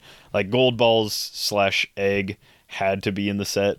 Um, I don't see why chamber really had to be in the set. And so it feels like I'm just like forced to have these characters in the set when there was no real reason other than like pulling older sculpts in. Uh, so that's I'm okay with it to an extent. If it's like a really cool super rare or really dynamic like chase kind of thing, and you're reusing it as like a new rare because you've already done the sculpt and you're just like reusing it as a rare. Captain America had reused super rares in the rare slots. I thought those were fine. I really liked the uh, Jane Foster Thor in the Captain America set. Um, and the previous one was in Nick Fury Agents of Shield. I don't like it as a super rare, but I was glad I that pulled wasn't it as a rare. Thor, but that's cool. Yeah, Oh no, wait, yes, no, sorry, I was thinking of the Thor Odinson. Yes, you are correct. The Falcon yeah. and her. No, no, Yeah, no. yeah. The Sorry, uh, the. Falcon and My Jane bad. Foster, the the rare ones. Um, so yeah, I, I like it to an extent. Just when it's overdone, it seems like I'm like you're forcing characters into a set that don't belong there. And also, like again, within this set, the the rare Magneto having the same sculpt as a super rare, I just don't think that should be done. Super rare sculpts should be on their own. Uh, same as chases. That shouldn't be something that is In the same set, like hundred percent for sure. Yeah, because it's literally just like a repainting, and that's if you're gonna reuse Mm-hmm. that super rare for a Magneto down the line, then fine, but do not do it in the same set so that I can tell as easily, because uh, yeah, that's just it's bad. it's a no go. It's a no from me, boss. So here's what I'll say: they're trying to justify the cost by making this big article, and you would think that would then be a selling point. But then, and I've said this before, the booster says nothing about there being new and improved sculpts. It says nothing about them being bigger. You know, you should market that. If you're a smart company, you should market that. Unless, of course, you don't want to market it because they're not that impressive, which is now kind of just how it seems. Whether or not that is true, maybe this is probably all conjecture on my part, but still, why would you market something if it's going to be so lame? So it's like, let's appease the people that really, really, really pay attention to the game, look at all the articles blah, blah, blah, blah, appease them with their cost. But like for the dude that just plays on his like home table or whatever, kitchen table players, right? He's going to be like, ah, man, the price went up. And then he's still going to buy it no matter what because it's just kind of the way a lot of people are. And he's just he he hasn't seen the article because he doesn't pay attention to the game that much. He just buys it whenever it comes out, right? And he's like, why is it more if it's all the same sculptor use? Honestly, kind of feels like worse sculptor use in this set than past sets, honestly. So it's bad. It's rough. You guys, I think you're going to do way cooler, better things in a Wonder Woman and Fantastic Four, but X Men right now, huge, takes a huge dump on my wallet. And I just, I, it's 100% of the reason, not just because it's an X Men set, it's because of the price increase. It's because there is really not anything that noticeable or that good looking about these sculpts, especially with all the reuse. I, uh, and it's for that reason that I'm out, as the Sharks would say, I'm out, man. Like, it's it's sad. What it is is sad. You didn't. Yeah, I could go on for a really long time just saying like how bad this whole kerfuffle was. It's just terrible. So I can't. WizKids gets negative points from me. Which unboxing was it that uh, Scott did where he pulled a character and didn't like he like set it off to the side. I think it was XXS, so it was another X Men set. He pulled like a storm and set it off to the side because he had already pulled one that he like just assumed was the same one or something like that.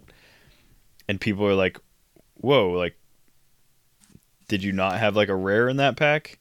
And then like upon further viewing we realized like yeah he did. It just looked exactly like the uncommon or the common or was really bad with it too, because like I was in a tournament and I used the wrong Iceman. Because the Icemans I pulled both the same Iceman right And two different boosters right two or sorry two different Icemen.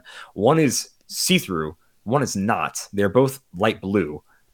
That set was terrible. XXS although it did get high praise however for the nice black washes and stuff on the super rares now all the characters in this X-Men set however look very flat uh, they say stuff like dry brushing, which is you take a brush, you put paint on it, you work as much of the paint out of the brush as possible. So that way, when you brush it against your skin, it doesn't feel wet.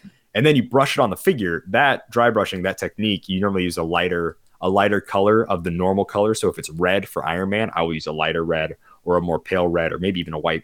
And I dry brush it, and that brings out the taller stuff in the sculpt. So if it's muscles, it'll bring out the top of the abs, the pecs, whatever, right?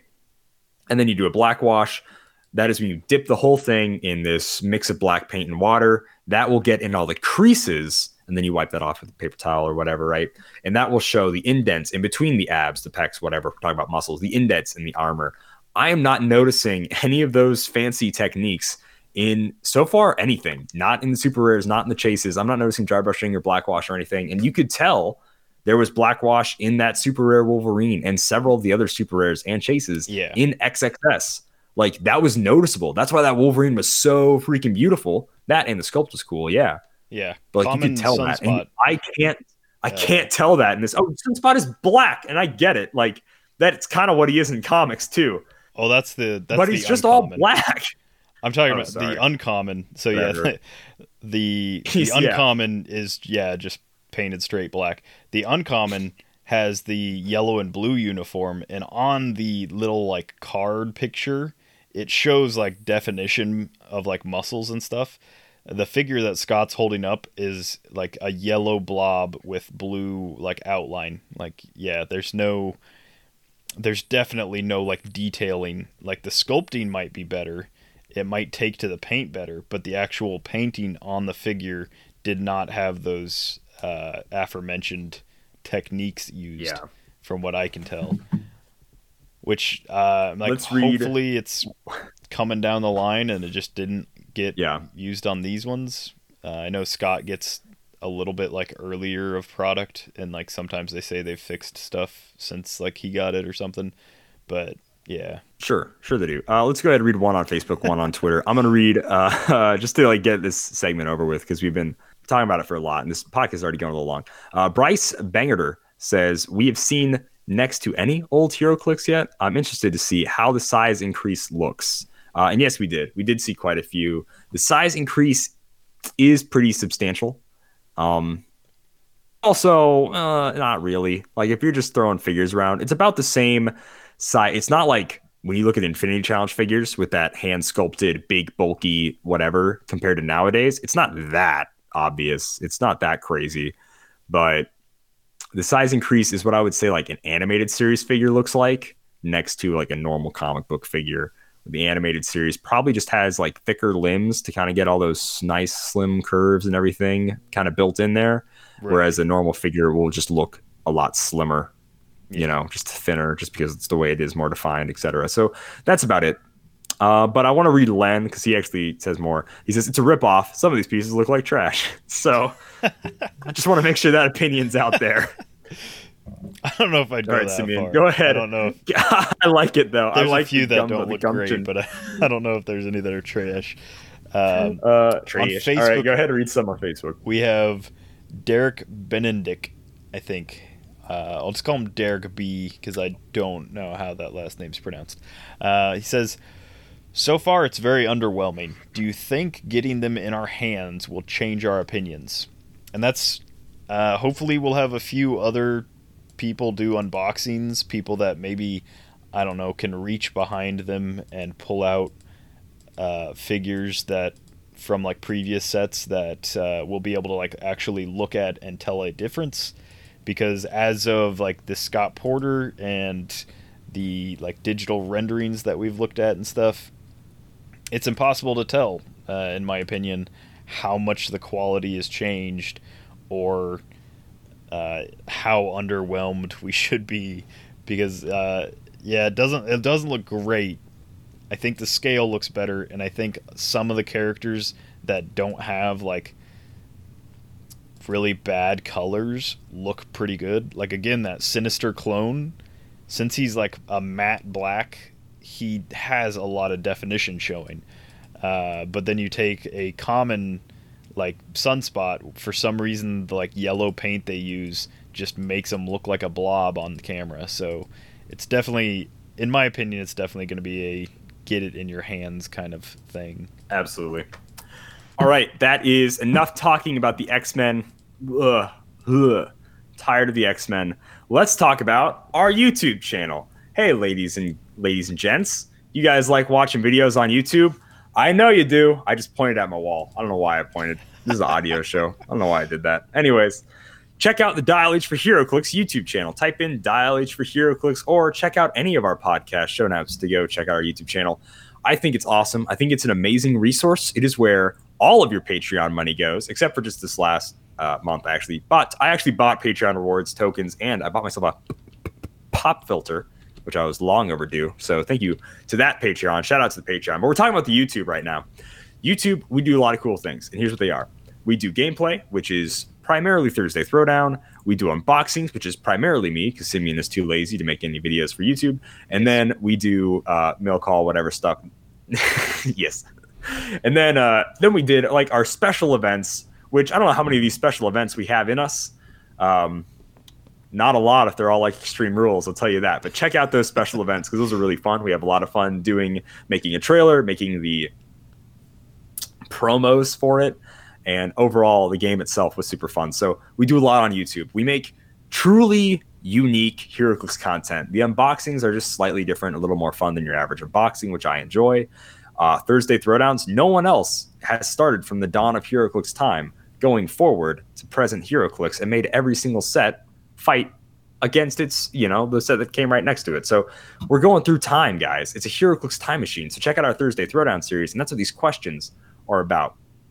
But also is a super long plug for YouTube channel. There's there's thousands of podcast listeners, and there's only uh, 563 YouTube subscribers. So even if you don't want to watch any of our YouTube videos, just go subscribe to the channel, please. Please, I'm begging you. Anyways, the questions, and this is why I say this, these questions from Malcolm Rush and Ben Jones are all about our Thursday Throwdown series. So if you're unfamiliar with it, it's not going to make a lot of sense, which means you're probably just going to turn this podcast off. In which case, I say goodbye, see you next week, but go check out our YouTube.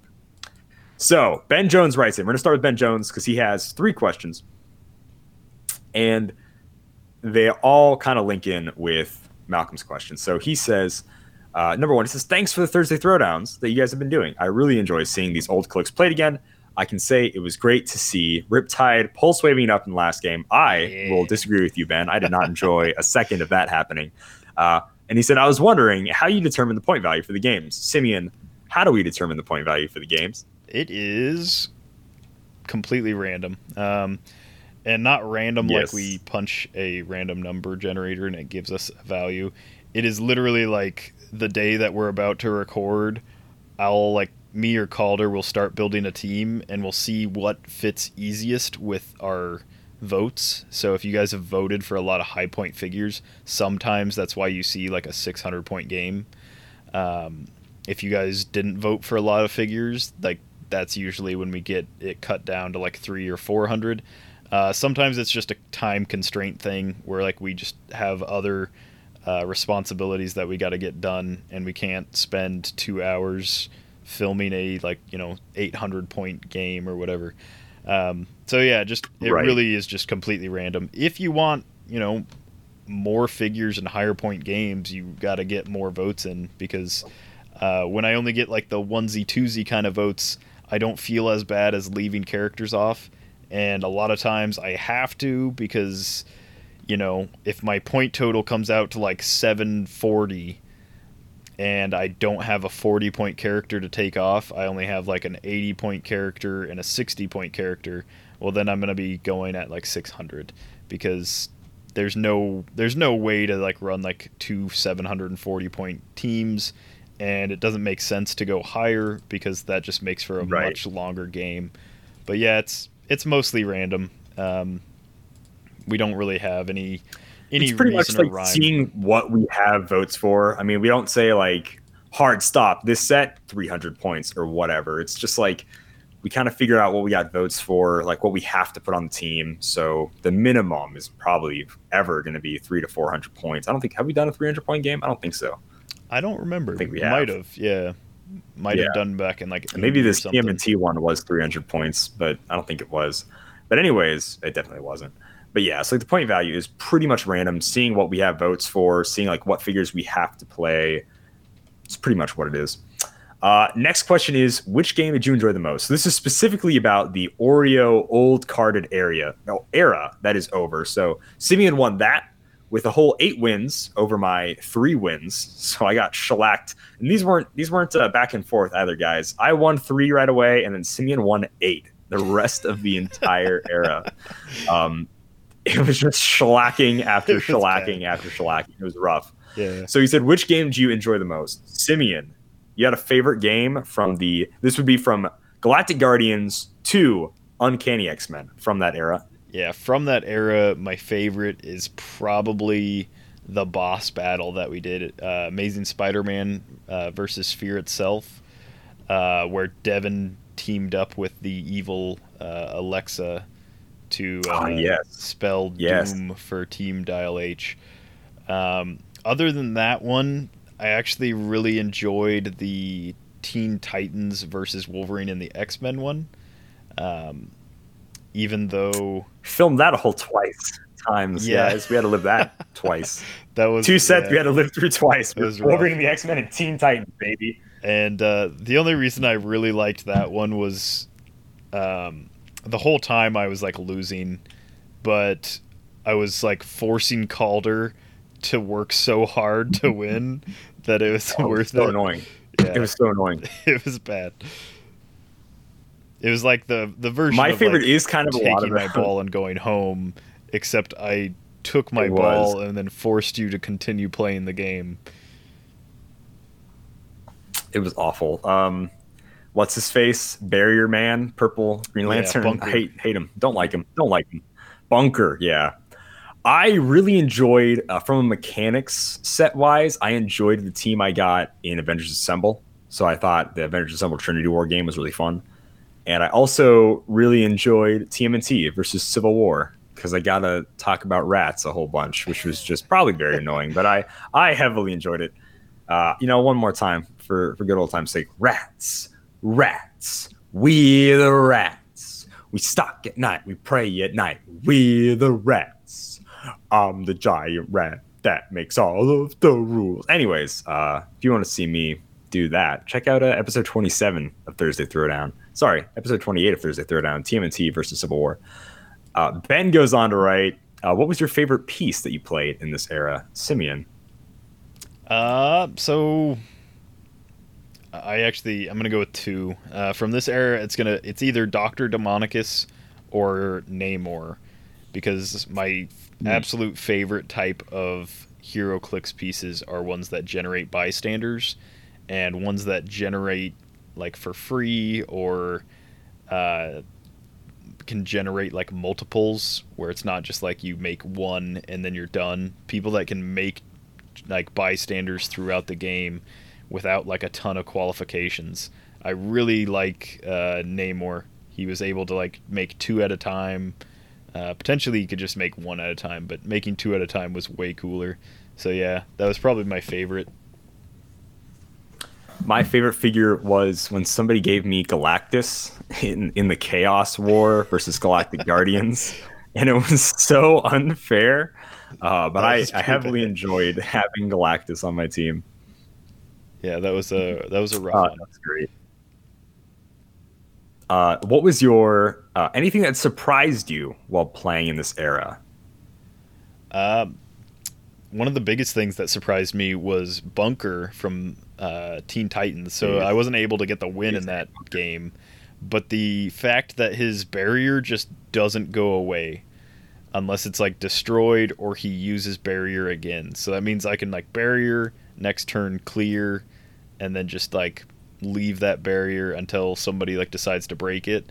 And also he wasn't unique, so it would be potentially like in golden age or back when like that set was new you could have two bunkers and just like make a two two like uh square thick barrier that just like stays there till the end of the game unless someone decides to destroy it. So that was pretty cool. Uh that was something that surprised me was like how just kind of broken that seemed to be. Um how awful calder can roll sometimes Jeez, that's what I really gonna say. surprised me. I swear, like Roll Twenty and Tabletop Simulator just like hate Calder because I think going back through most of these videos, I crit hit like at least once per game, Calder crit misses at least like once or twice per game usually, Yeah. Um, which seemed. I don't know if it was as bad in the golden era where I crit miss, push, and lose with Superman in that one game. That was pretty awful. That was um, but I think I did crit miss at least once. Probably, yeah, at least once in every single game. Yeah, it was rough. And then uh, Oh, it was rough. it also surprised me that Civil War had way more like decent figures than I remember. Um, I've only Yeah. played a handful, and everything that was on my team was pretty solid. Uh, I think it was like Bullseye that I lost right away, but even like had I not lost Bullseye right away, uh, he had some pretty interesting stuff that he could have done. Uh, that was kind of the same thing for me. The surprising thing to me was that uh, dice are still dice. No matter what age of HeroClix you play in, this is still 100% a dice game. Um, I'll use an example, not just my crit missing, which was awful. Ugh, awful. I really hope my luck turns around here in this next stage. Um, but in our X Men versus Teen Titans game, the first time we played that game, I was able to get uh, I almost said Zombie Jubilee, Vampire Jubilee all the way up to her top click and Oh, in yeah. the second game, she never hit anything and she just died. Right. So it would have been a lot cooler to show you guys like the first one that didn't get filmed, whatever. Um, I still win both, but it just goes to show you it's wild, uh, just how the dice are. And you just, hey, you get good rolls, you get good rolls. And I think I needed like a nine too for her first attack. I even went for, you know, and if you just get good luck, you have good luck. And zombie, it's all, oh geez, vampire. She's a vampire. Vampire Jubilee. Yeah, heals all the way up, which is awesome. So the dice are still dice. That was a surprising thing. No matter what about this golden age stuff, dice are still dice. So Can't wait thank you so much, Deadpool Ben Jones. X Force, and we get to play Hellcow. I really hope. I really hope I get Deadpool in the X Force. I really hope it shakes out that way. Anyways, um, vampire of all time. she is awesome. I think we both have a mutual love and respect for Hell Bessie the Hell Cow. I think she's freaking awesome. I mean, anyways, uh, so Malcolm Rush writes in same thing. Oreo dial carded sets without cards on the back uh, are are over with for Thursday Throwdown. So let's ask the questions. He says best, worst, favorite, surprising sets this round. I think we kind of answered that when we went through several of our games, and then he said, "What did you learn about these sets?" Kind of like the same thing when I said dice are still dice. So uh, let's do his last uh, three questions, which is which of those figures that you didn't play in your games that you wish you had a chance to play? So like a figure that got no votes that you were like, why did no one vote for that? Yeah. Simeon. So I'm not going to say that like any of these figures got no votes because I'm not.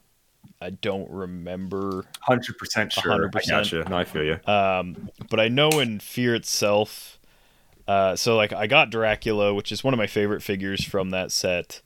Um, some things that like didn't get votes that I really like thought would have been like really cool uh, was uh, the Coloss or no, not the Colossus, uh, the Kurth, who can run through walls Oh, yeah. carrying an opposing character. Uh, he either didn't get votes or he only got like one, if I remember rightly. Um, so that was like one that was like just kind of slightly disappointing, uh, but really like just no Thule Society priests. Um, or no, I did have a Thule Society priest. He just died, so I just didn't get to play it. So I guess I'm still disappointed about Correct. that. Uh, from Teen Titans, there's a ton of characters. So there's like Static Shock. Uh, he's just called Static in that one. Um, I believe. Yeah, in uh in the Teen Titans set, there's the Chase Superboy Prime. This was also one of the first sets with, or maybe the first set with uh, team bases, and I would have been super okay with just playing a Gen 13 team base because I think I only got one Gen 13 vote, and that was for uh, what's the little dude's name? I can never remember. Uh, there's Fairchild and um, See, I have it in my closet, but I'd have to totally undo my mic to go look at it. So I'm just gonna let you suffer. I, I oh grunge, I know you have Grunge, it too. yeah. Yeah, grunge. Um, there you go. the We got little tattoos. tattooed guy. Um, so like yeah, it would have been cool. I think I got a vote for grunge, but it would have been cool to like have like the team base or something like that. Um, from Slosh, I didn't really care. There was not there's not a lot of stuff from Slosh that I've played. Although while building for the uh, Sets Appeal tournament, uh, Bizarro is like a standout figure, and uh, so is Hellspont, um, High Father. There's like a ton of stuff in uh, the. I don't think I had room on the team to ever build with the toy maker, toy master, whatever his name is. Um, Oh, yeah, Toy yeah, Toy, it's just Toy Man. Uh, but him and all of his toys make for a super fun team. Uh, the Superman action figure, the airplanes, they all like add different stuff when they're attached to him, and they all like do decent stuff on their own as well. Uh, what's another set here? Uh, the Deadpool set was the next one I played. Um, again, I played a lot of stuff that I liked from there. Um, I think Arnim Zola in uh, Typhoid slash Bloody Mary, the Switch Click figure, were cool. two that I really liked. I got votes for Superior Spider Man, but he's 160 points, and so he just took up way too much of the team. And he's not just 160 points, he's 160 points plus however many spider bots you're going to start with. So he's really cool when you you start with like a few on his dial, but he's really cool if you can start with just like a whole bunch on your team in general. And so it was just too many points, and so I couldn't play him either. Um, it is a character that I own and have played a couple times, but yeah, uh, the Flash.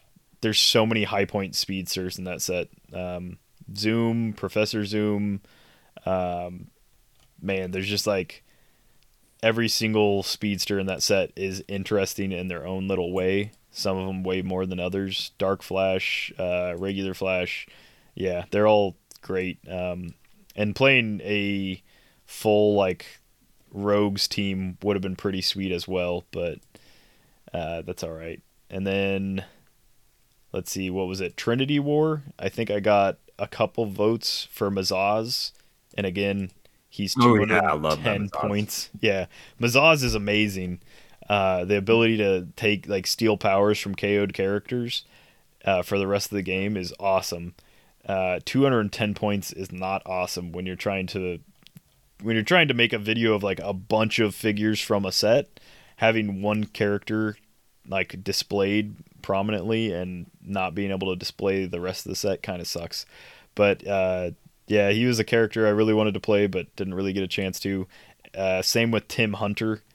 He's one of those characters that works like crazy good in reverse dial games, where he's got like that stacked running shot, twelve attack, four damage click on his last click. Um, and then Nick Fury Agents of Shield. There wasn't really anything I could do about like. I mean, one of every generic would have been funny. Uh, it would have really been like fun to see, I guess. Um, I think we got a good feel of Agents of Shield, uh, minus the like super rare Steve Rogers who can see through elevated. But He's other awesome, than that, though. yeah, we we got a good view of that one. Um, same with Superman, Wonder Woman.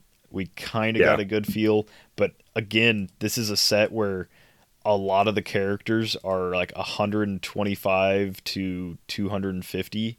So there's just like no way to fit more than like four or five on a team without going crazy high. Um, all of like the Superman, Supergirl, they're all like high costed. And so a lot of times that's why I Yeah. don't think I think most of the time we play characters either at their bottom dial or like second to bottom dial. Occasionally we'll have a character at like full points, but it's almost almost never that that happens. And then Secret uh or not Secret War, uh Captain America Civil War um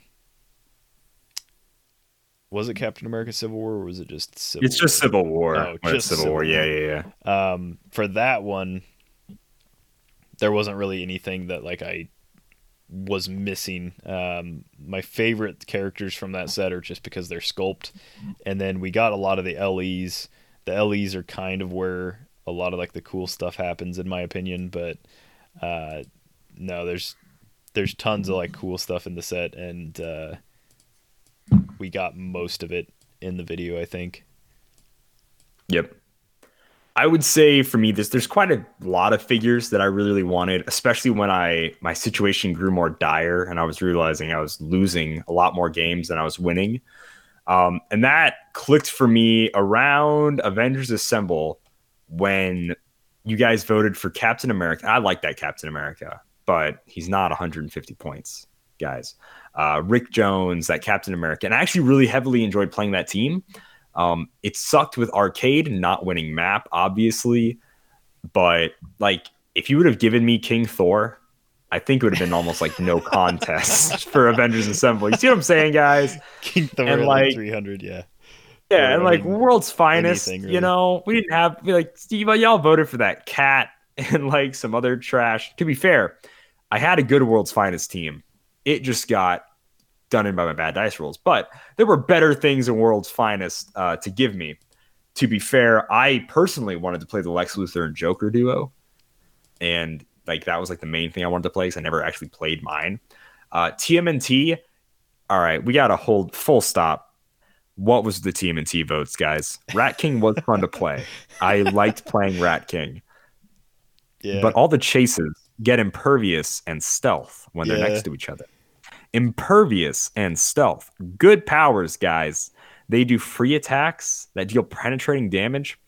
If I would have played a 300 point team against like the 400 point team Simeon had, but it was just those chases, I would have won. Those chases are insane. Why did no one vote for any of those chases? That vote for Metalhead really hurt me, by the way, too. Yeah. Um, I'm not going to call anyone out. It has three clicks of Earthbound neutralized. What? On what was planet is Metalhead worth 100 points?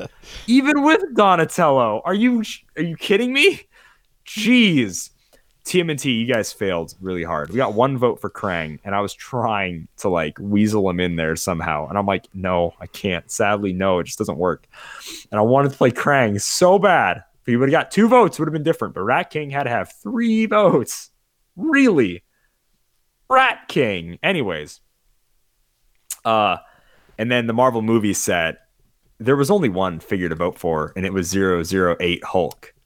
Not a single vote. I could have went out on a high note and I could have just thrashed Simeon's team with that Hulk. Yeah, it would have You guys couldn't even you guys couldn't even give me that? Are you serious? Y'all hurt me with your votes. And I I know we've said it since the beginning. If you want to mess with me or mess with Simeon, give us bad votes. Maybe just vote for good stuff now. That whole because, like, I'm kinda tired of losing. Top dial Calder. I think you might have been able to hit a few attacks with him. Yeah, that's for sure. Um, so yeah, guys, there was a lot of stuff. And Guardians of the Galaxy, I mean, I wanted to play Zombie Team Base. That would have just been kind of mean, but like I wanted to play Zombie Super Skrull, whatever. But um, but yeah, if I'm going through the sets, it's a bit of a pained, hurt reality when I'm looking back on all this at, at my losses I've acquired. So um, let's see what happens in the future. Uh, next up, number five, which set figures could still compete within the ta- today's game? So is, is there a set where overall you would say pretty much all of the figures could compete within today's game?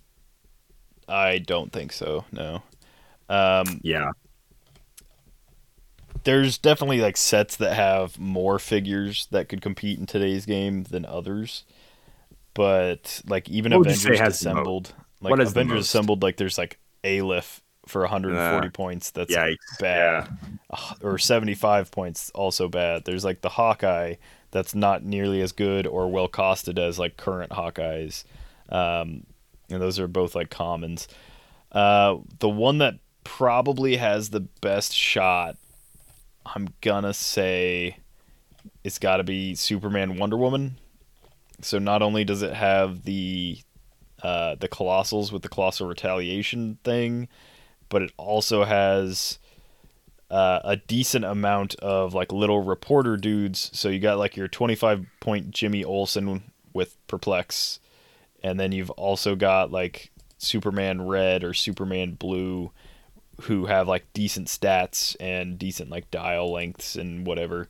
Um, so I think they there's definitely like the Clark Kent who can spit out the Superman on his last two clicks. It sucks trying to get to those last two clicks, but um, that's only like 55 points. Where and other sets like that same ability would be like 90 or 80 or something. Like Dr. Faustus with his bystanders or not Dr. Faustus, Dr.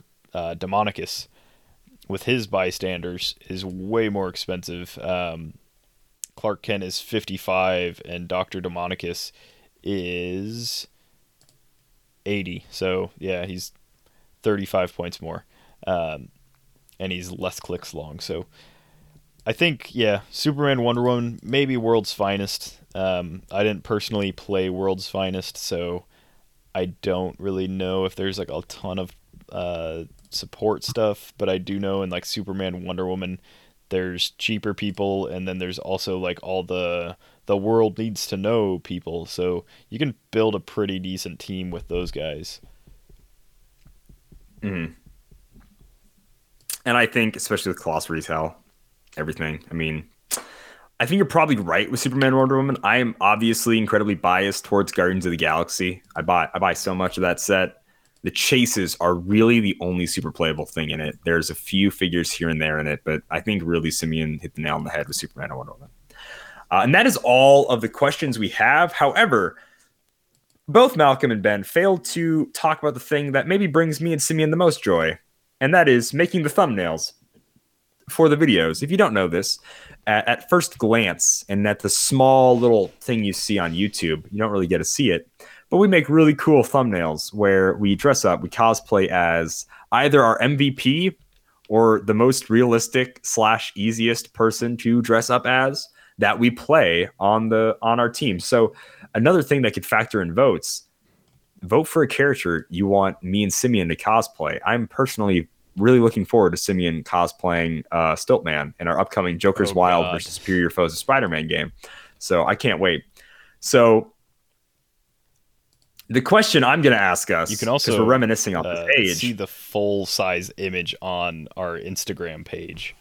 It's true. If you want to see it, go follow Dial H on Instagram all we pretty much post on Instagram is the full image for our Thursday Throwdown thumbnail. So there's a reason to go check us out on Instagram if you have an Instagram. It's Dial H for HeroClix, like it is everywhere. Um, so what I'm going to say to Simeon, the question I'm going to ask is, what was the most fun you had with a thumbnail? Like, which is your favorite thumbnail that we made? Just overall. Overall, from this last, and then we can say like, what was the most fun like costume? Okay. Um I'm gonna say overall was probably when I did Doctor Octopus from Secret Invasion. No, no, no, no, no, no. From the era, from the oh, era, from man. this era. Uh, okay. Come on, we're talking about the era. We're talking about the era, bro. That All was right. a good one, though. That was funny. Yeah, I was wearing a black shirt with a paper towel to look like I had a suit with a white shirt underneath but it was really just a paper towel tucked into a black shirt. So we decided was, this man should have a billionaire character. Just want you guys yes. to know that, folks. this is what he used to make a suit and tie, and we decided that he should uh, have the billionaire character. Um, from the last set, man, speedball was really fun. Um, holding that pose hurt like way too much. Uh, I think Doctor Demonicus was probably like my favorite. Uh, it just turned out really well for how little effort I put into it. I'm wearing a sock on one hand. My cape is just like the sheet from my bed. I'm wearing a red jacket with like white tape and red pants, and then I painted my face white. So yeah, to look I like mean, the so little work, but I, I feel like it really captures the sculpt pretty well. I'll have to agree. I think for both of us, the uh, Age of Ultron versus Nick Fury is great. That was the first time where I ever, like, really, really tried to make my guy look like uh, someone's sculpt when I copy Black Panther, and I did three different like thicknesses, transparencies of my Black Panther costume, which I thought was hilarious. So that one was really fun. I personally enjoyed where Simeon uh, didn't get me his images ever. He just like was just like could he had he had a deuces he had a peace out, and that was the Invincible Iron Man versus Legion of Superheroes. Uh, we yes. didn't get our images done on time, and so for some reason when I thought of uh, Detroit Steel, I thought of the Lego set that had Detroit Steel. So I found images of a Lego Bizarro, the Lego Detroit Steel, and then I put Lego heads over where their heads would have been that looked like us. So I found like a Lego cowboy had a hat that looked like mine, and then I, I typed in Lego hipster. Once again, if you want to find any picture of Simeon online, you just type in uh, X then hipster after it, and you'll eventually find a long-haired brown, you know, brown beard, brown hair guy with glasses.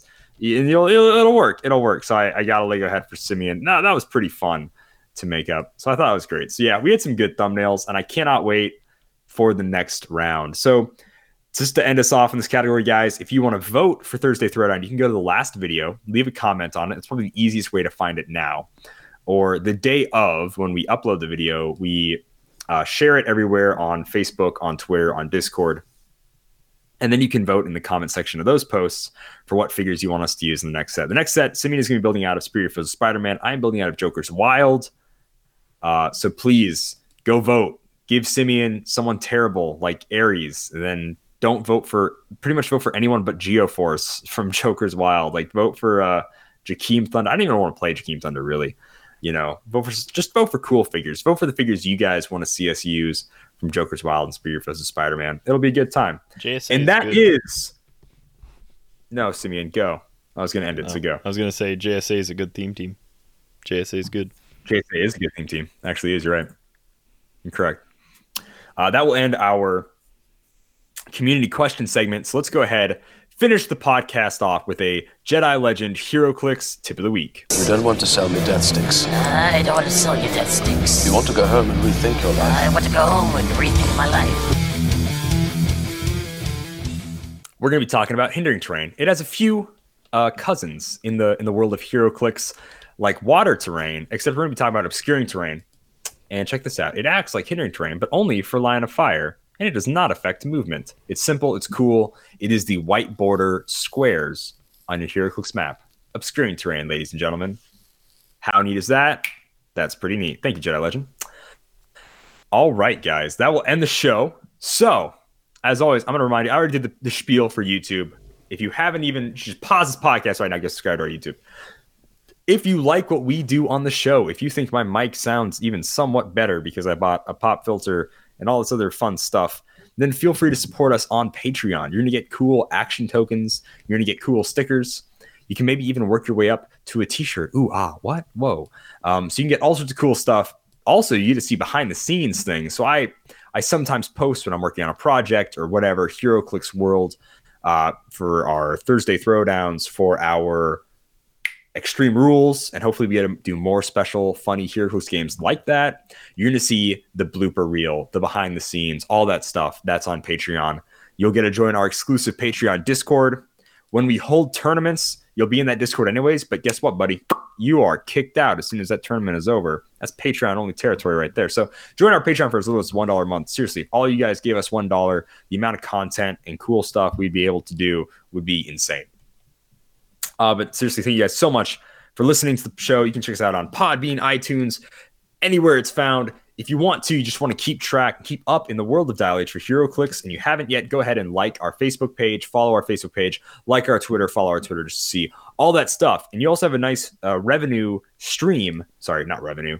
Uh, whatever, a stream for your news. It follows a nice little path. We pretty much share everything that's current, any article.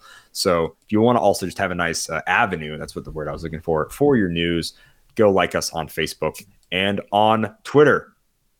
I think that is all I got to say. Oh, wait, one more thing. If you enjoyed Extreme Rules and you don't like playing Pauper because, ha ha ha, that is not that is not the tastefulness of HeroClix that you want to play. Well, does Billion Dollar Bruce have a turn- for, tournament for you? Now, I'm a Rowdy Ranch hand, so I can't. I'm the working man, so I can't talk about this tournament. But Simeon, do you want to talk about the tournament that we're going to be holding after Christmas this year?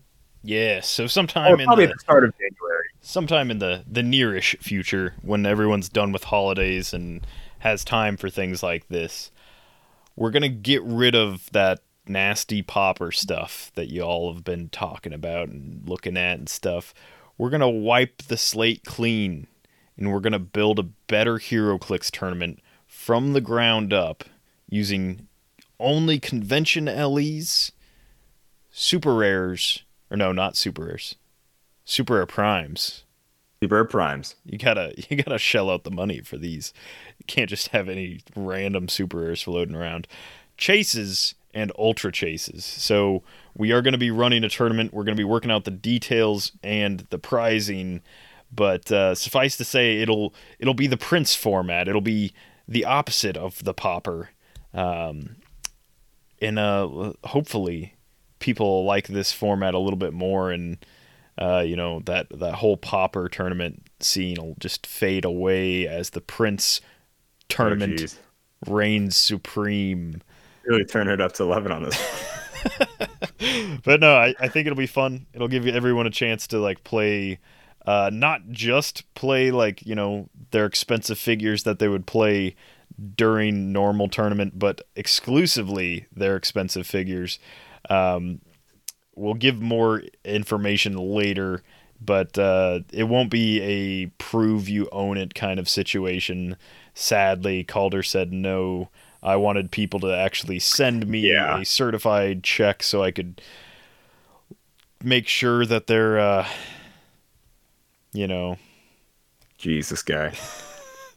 make sure that their figures were legitimate and, uh, you know, of of a higher stature, I guess. Because you wouldn't have allowed like borrowing either. Because like, what kind No, of no, person no. who owns high figures No would want mooch to house. borrow anything? No mooch house going on here. It's just more We've had to totally own things. everything. So so yeah. So for any questions you guys might have, we're going to cover that later in the tournament. I'm going to have a legality list. Everything else is pretty straightforward. Obviously, super rare primes, chases, ultra chases, con exclusives. But because con exclusives can kind of get a little muddy, I'm going to make a legality list for that. The term entry will probably be around five to ten dollars, and we're going to get a lot of that mm, closer, more figured out. So once we get that figured out, we're going to make a post on Facebook and Twitter. You'll be able to sign up there. You know, just as soon as you make the PayPal, you'll sign up. I'll get everybody a nice list written down. It'll probably cap out at 32 people. I don't think we'll get crazy that many, but if it does, you know, that's fine. And we need to decide whether or not we want to do pod play or blah, blah, whatever. So, but just so you guys know, that is the format we're thinking about. It should probably be 300 points. And then you guys can start thinking of things, start building for it, start getting excited for it. And then we'll have more details for you guys later. But that is, that'll wrap us up for the show. So, Simeon, oh, actually, really quickly, shout out, end of the show, shout out to Nuvisky on Yeah. episode 256 of Dial H for HeroClix. He commented, so long ago. Why have they never made Bishop's sister Shard?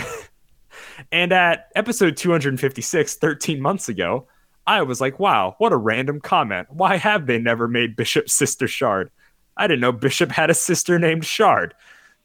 But here we are, ladies and gentlemen. We stand amidst the accomplishment Yes. 13 months later, not only does Shard have her own figure, but she's also a bystander and a really good one at that.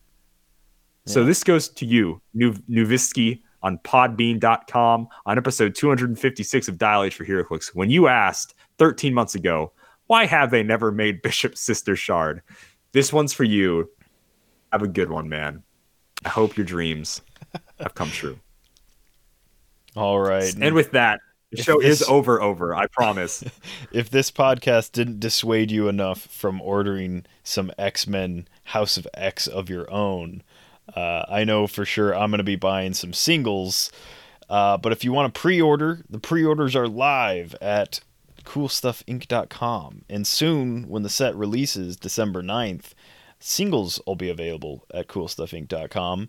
So go ahead and check them out. They have cool stuff in stock every day from the latest sealed and singles, you know, to everything else you might need. Token packs, whatever.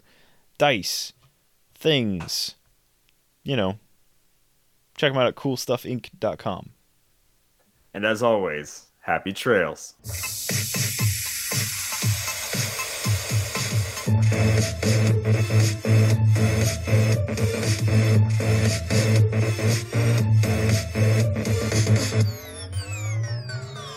my, my, my, myself.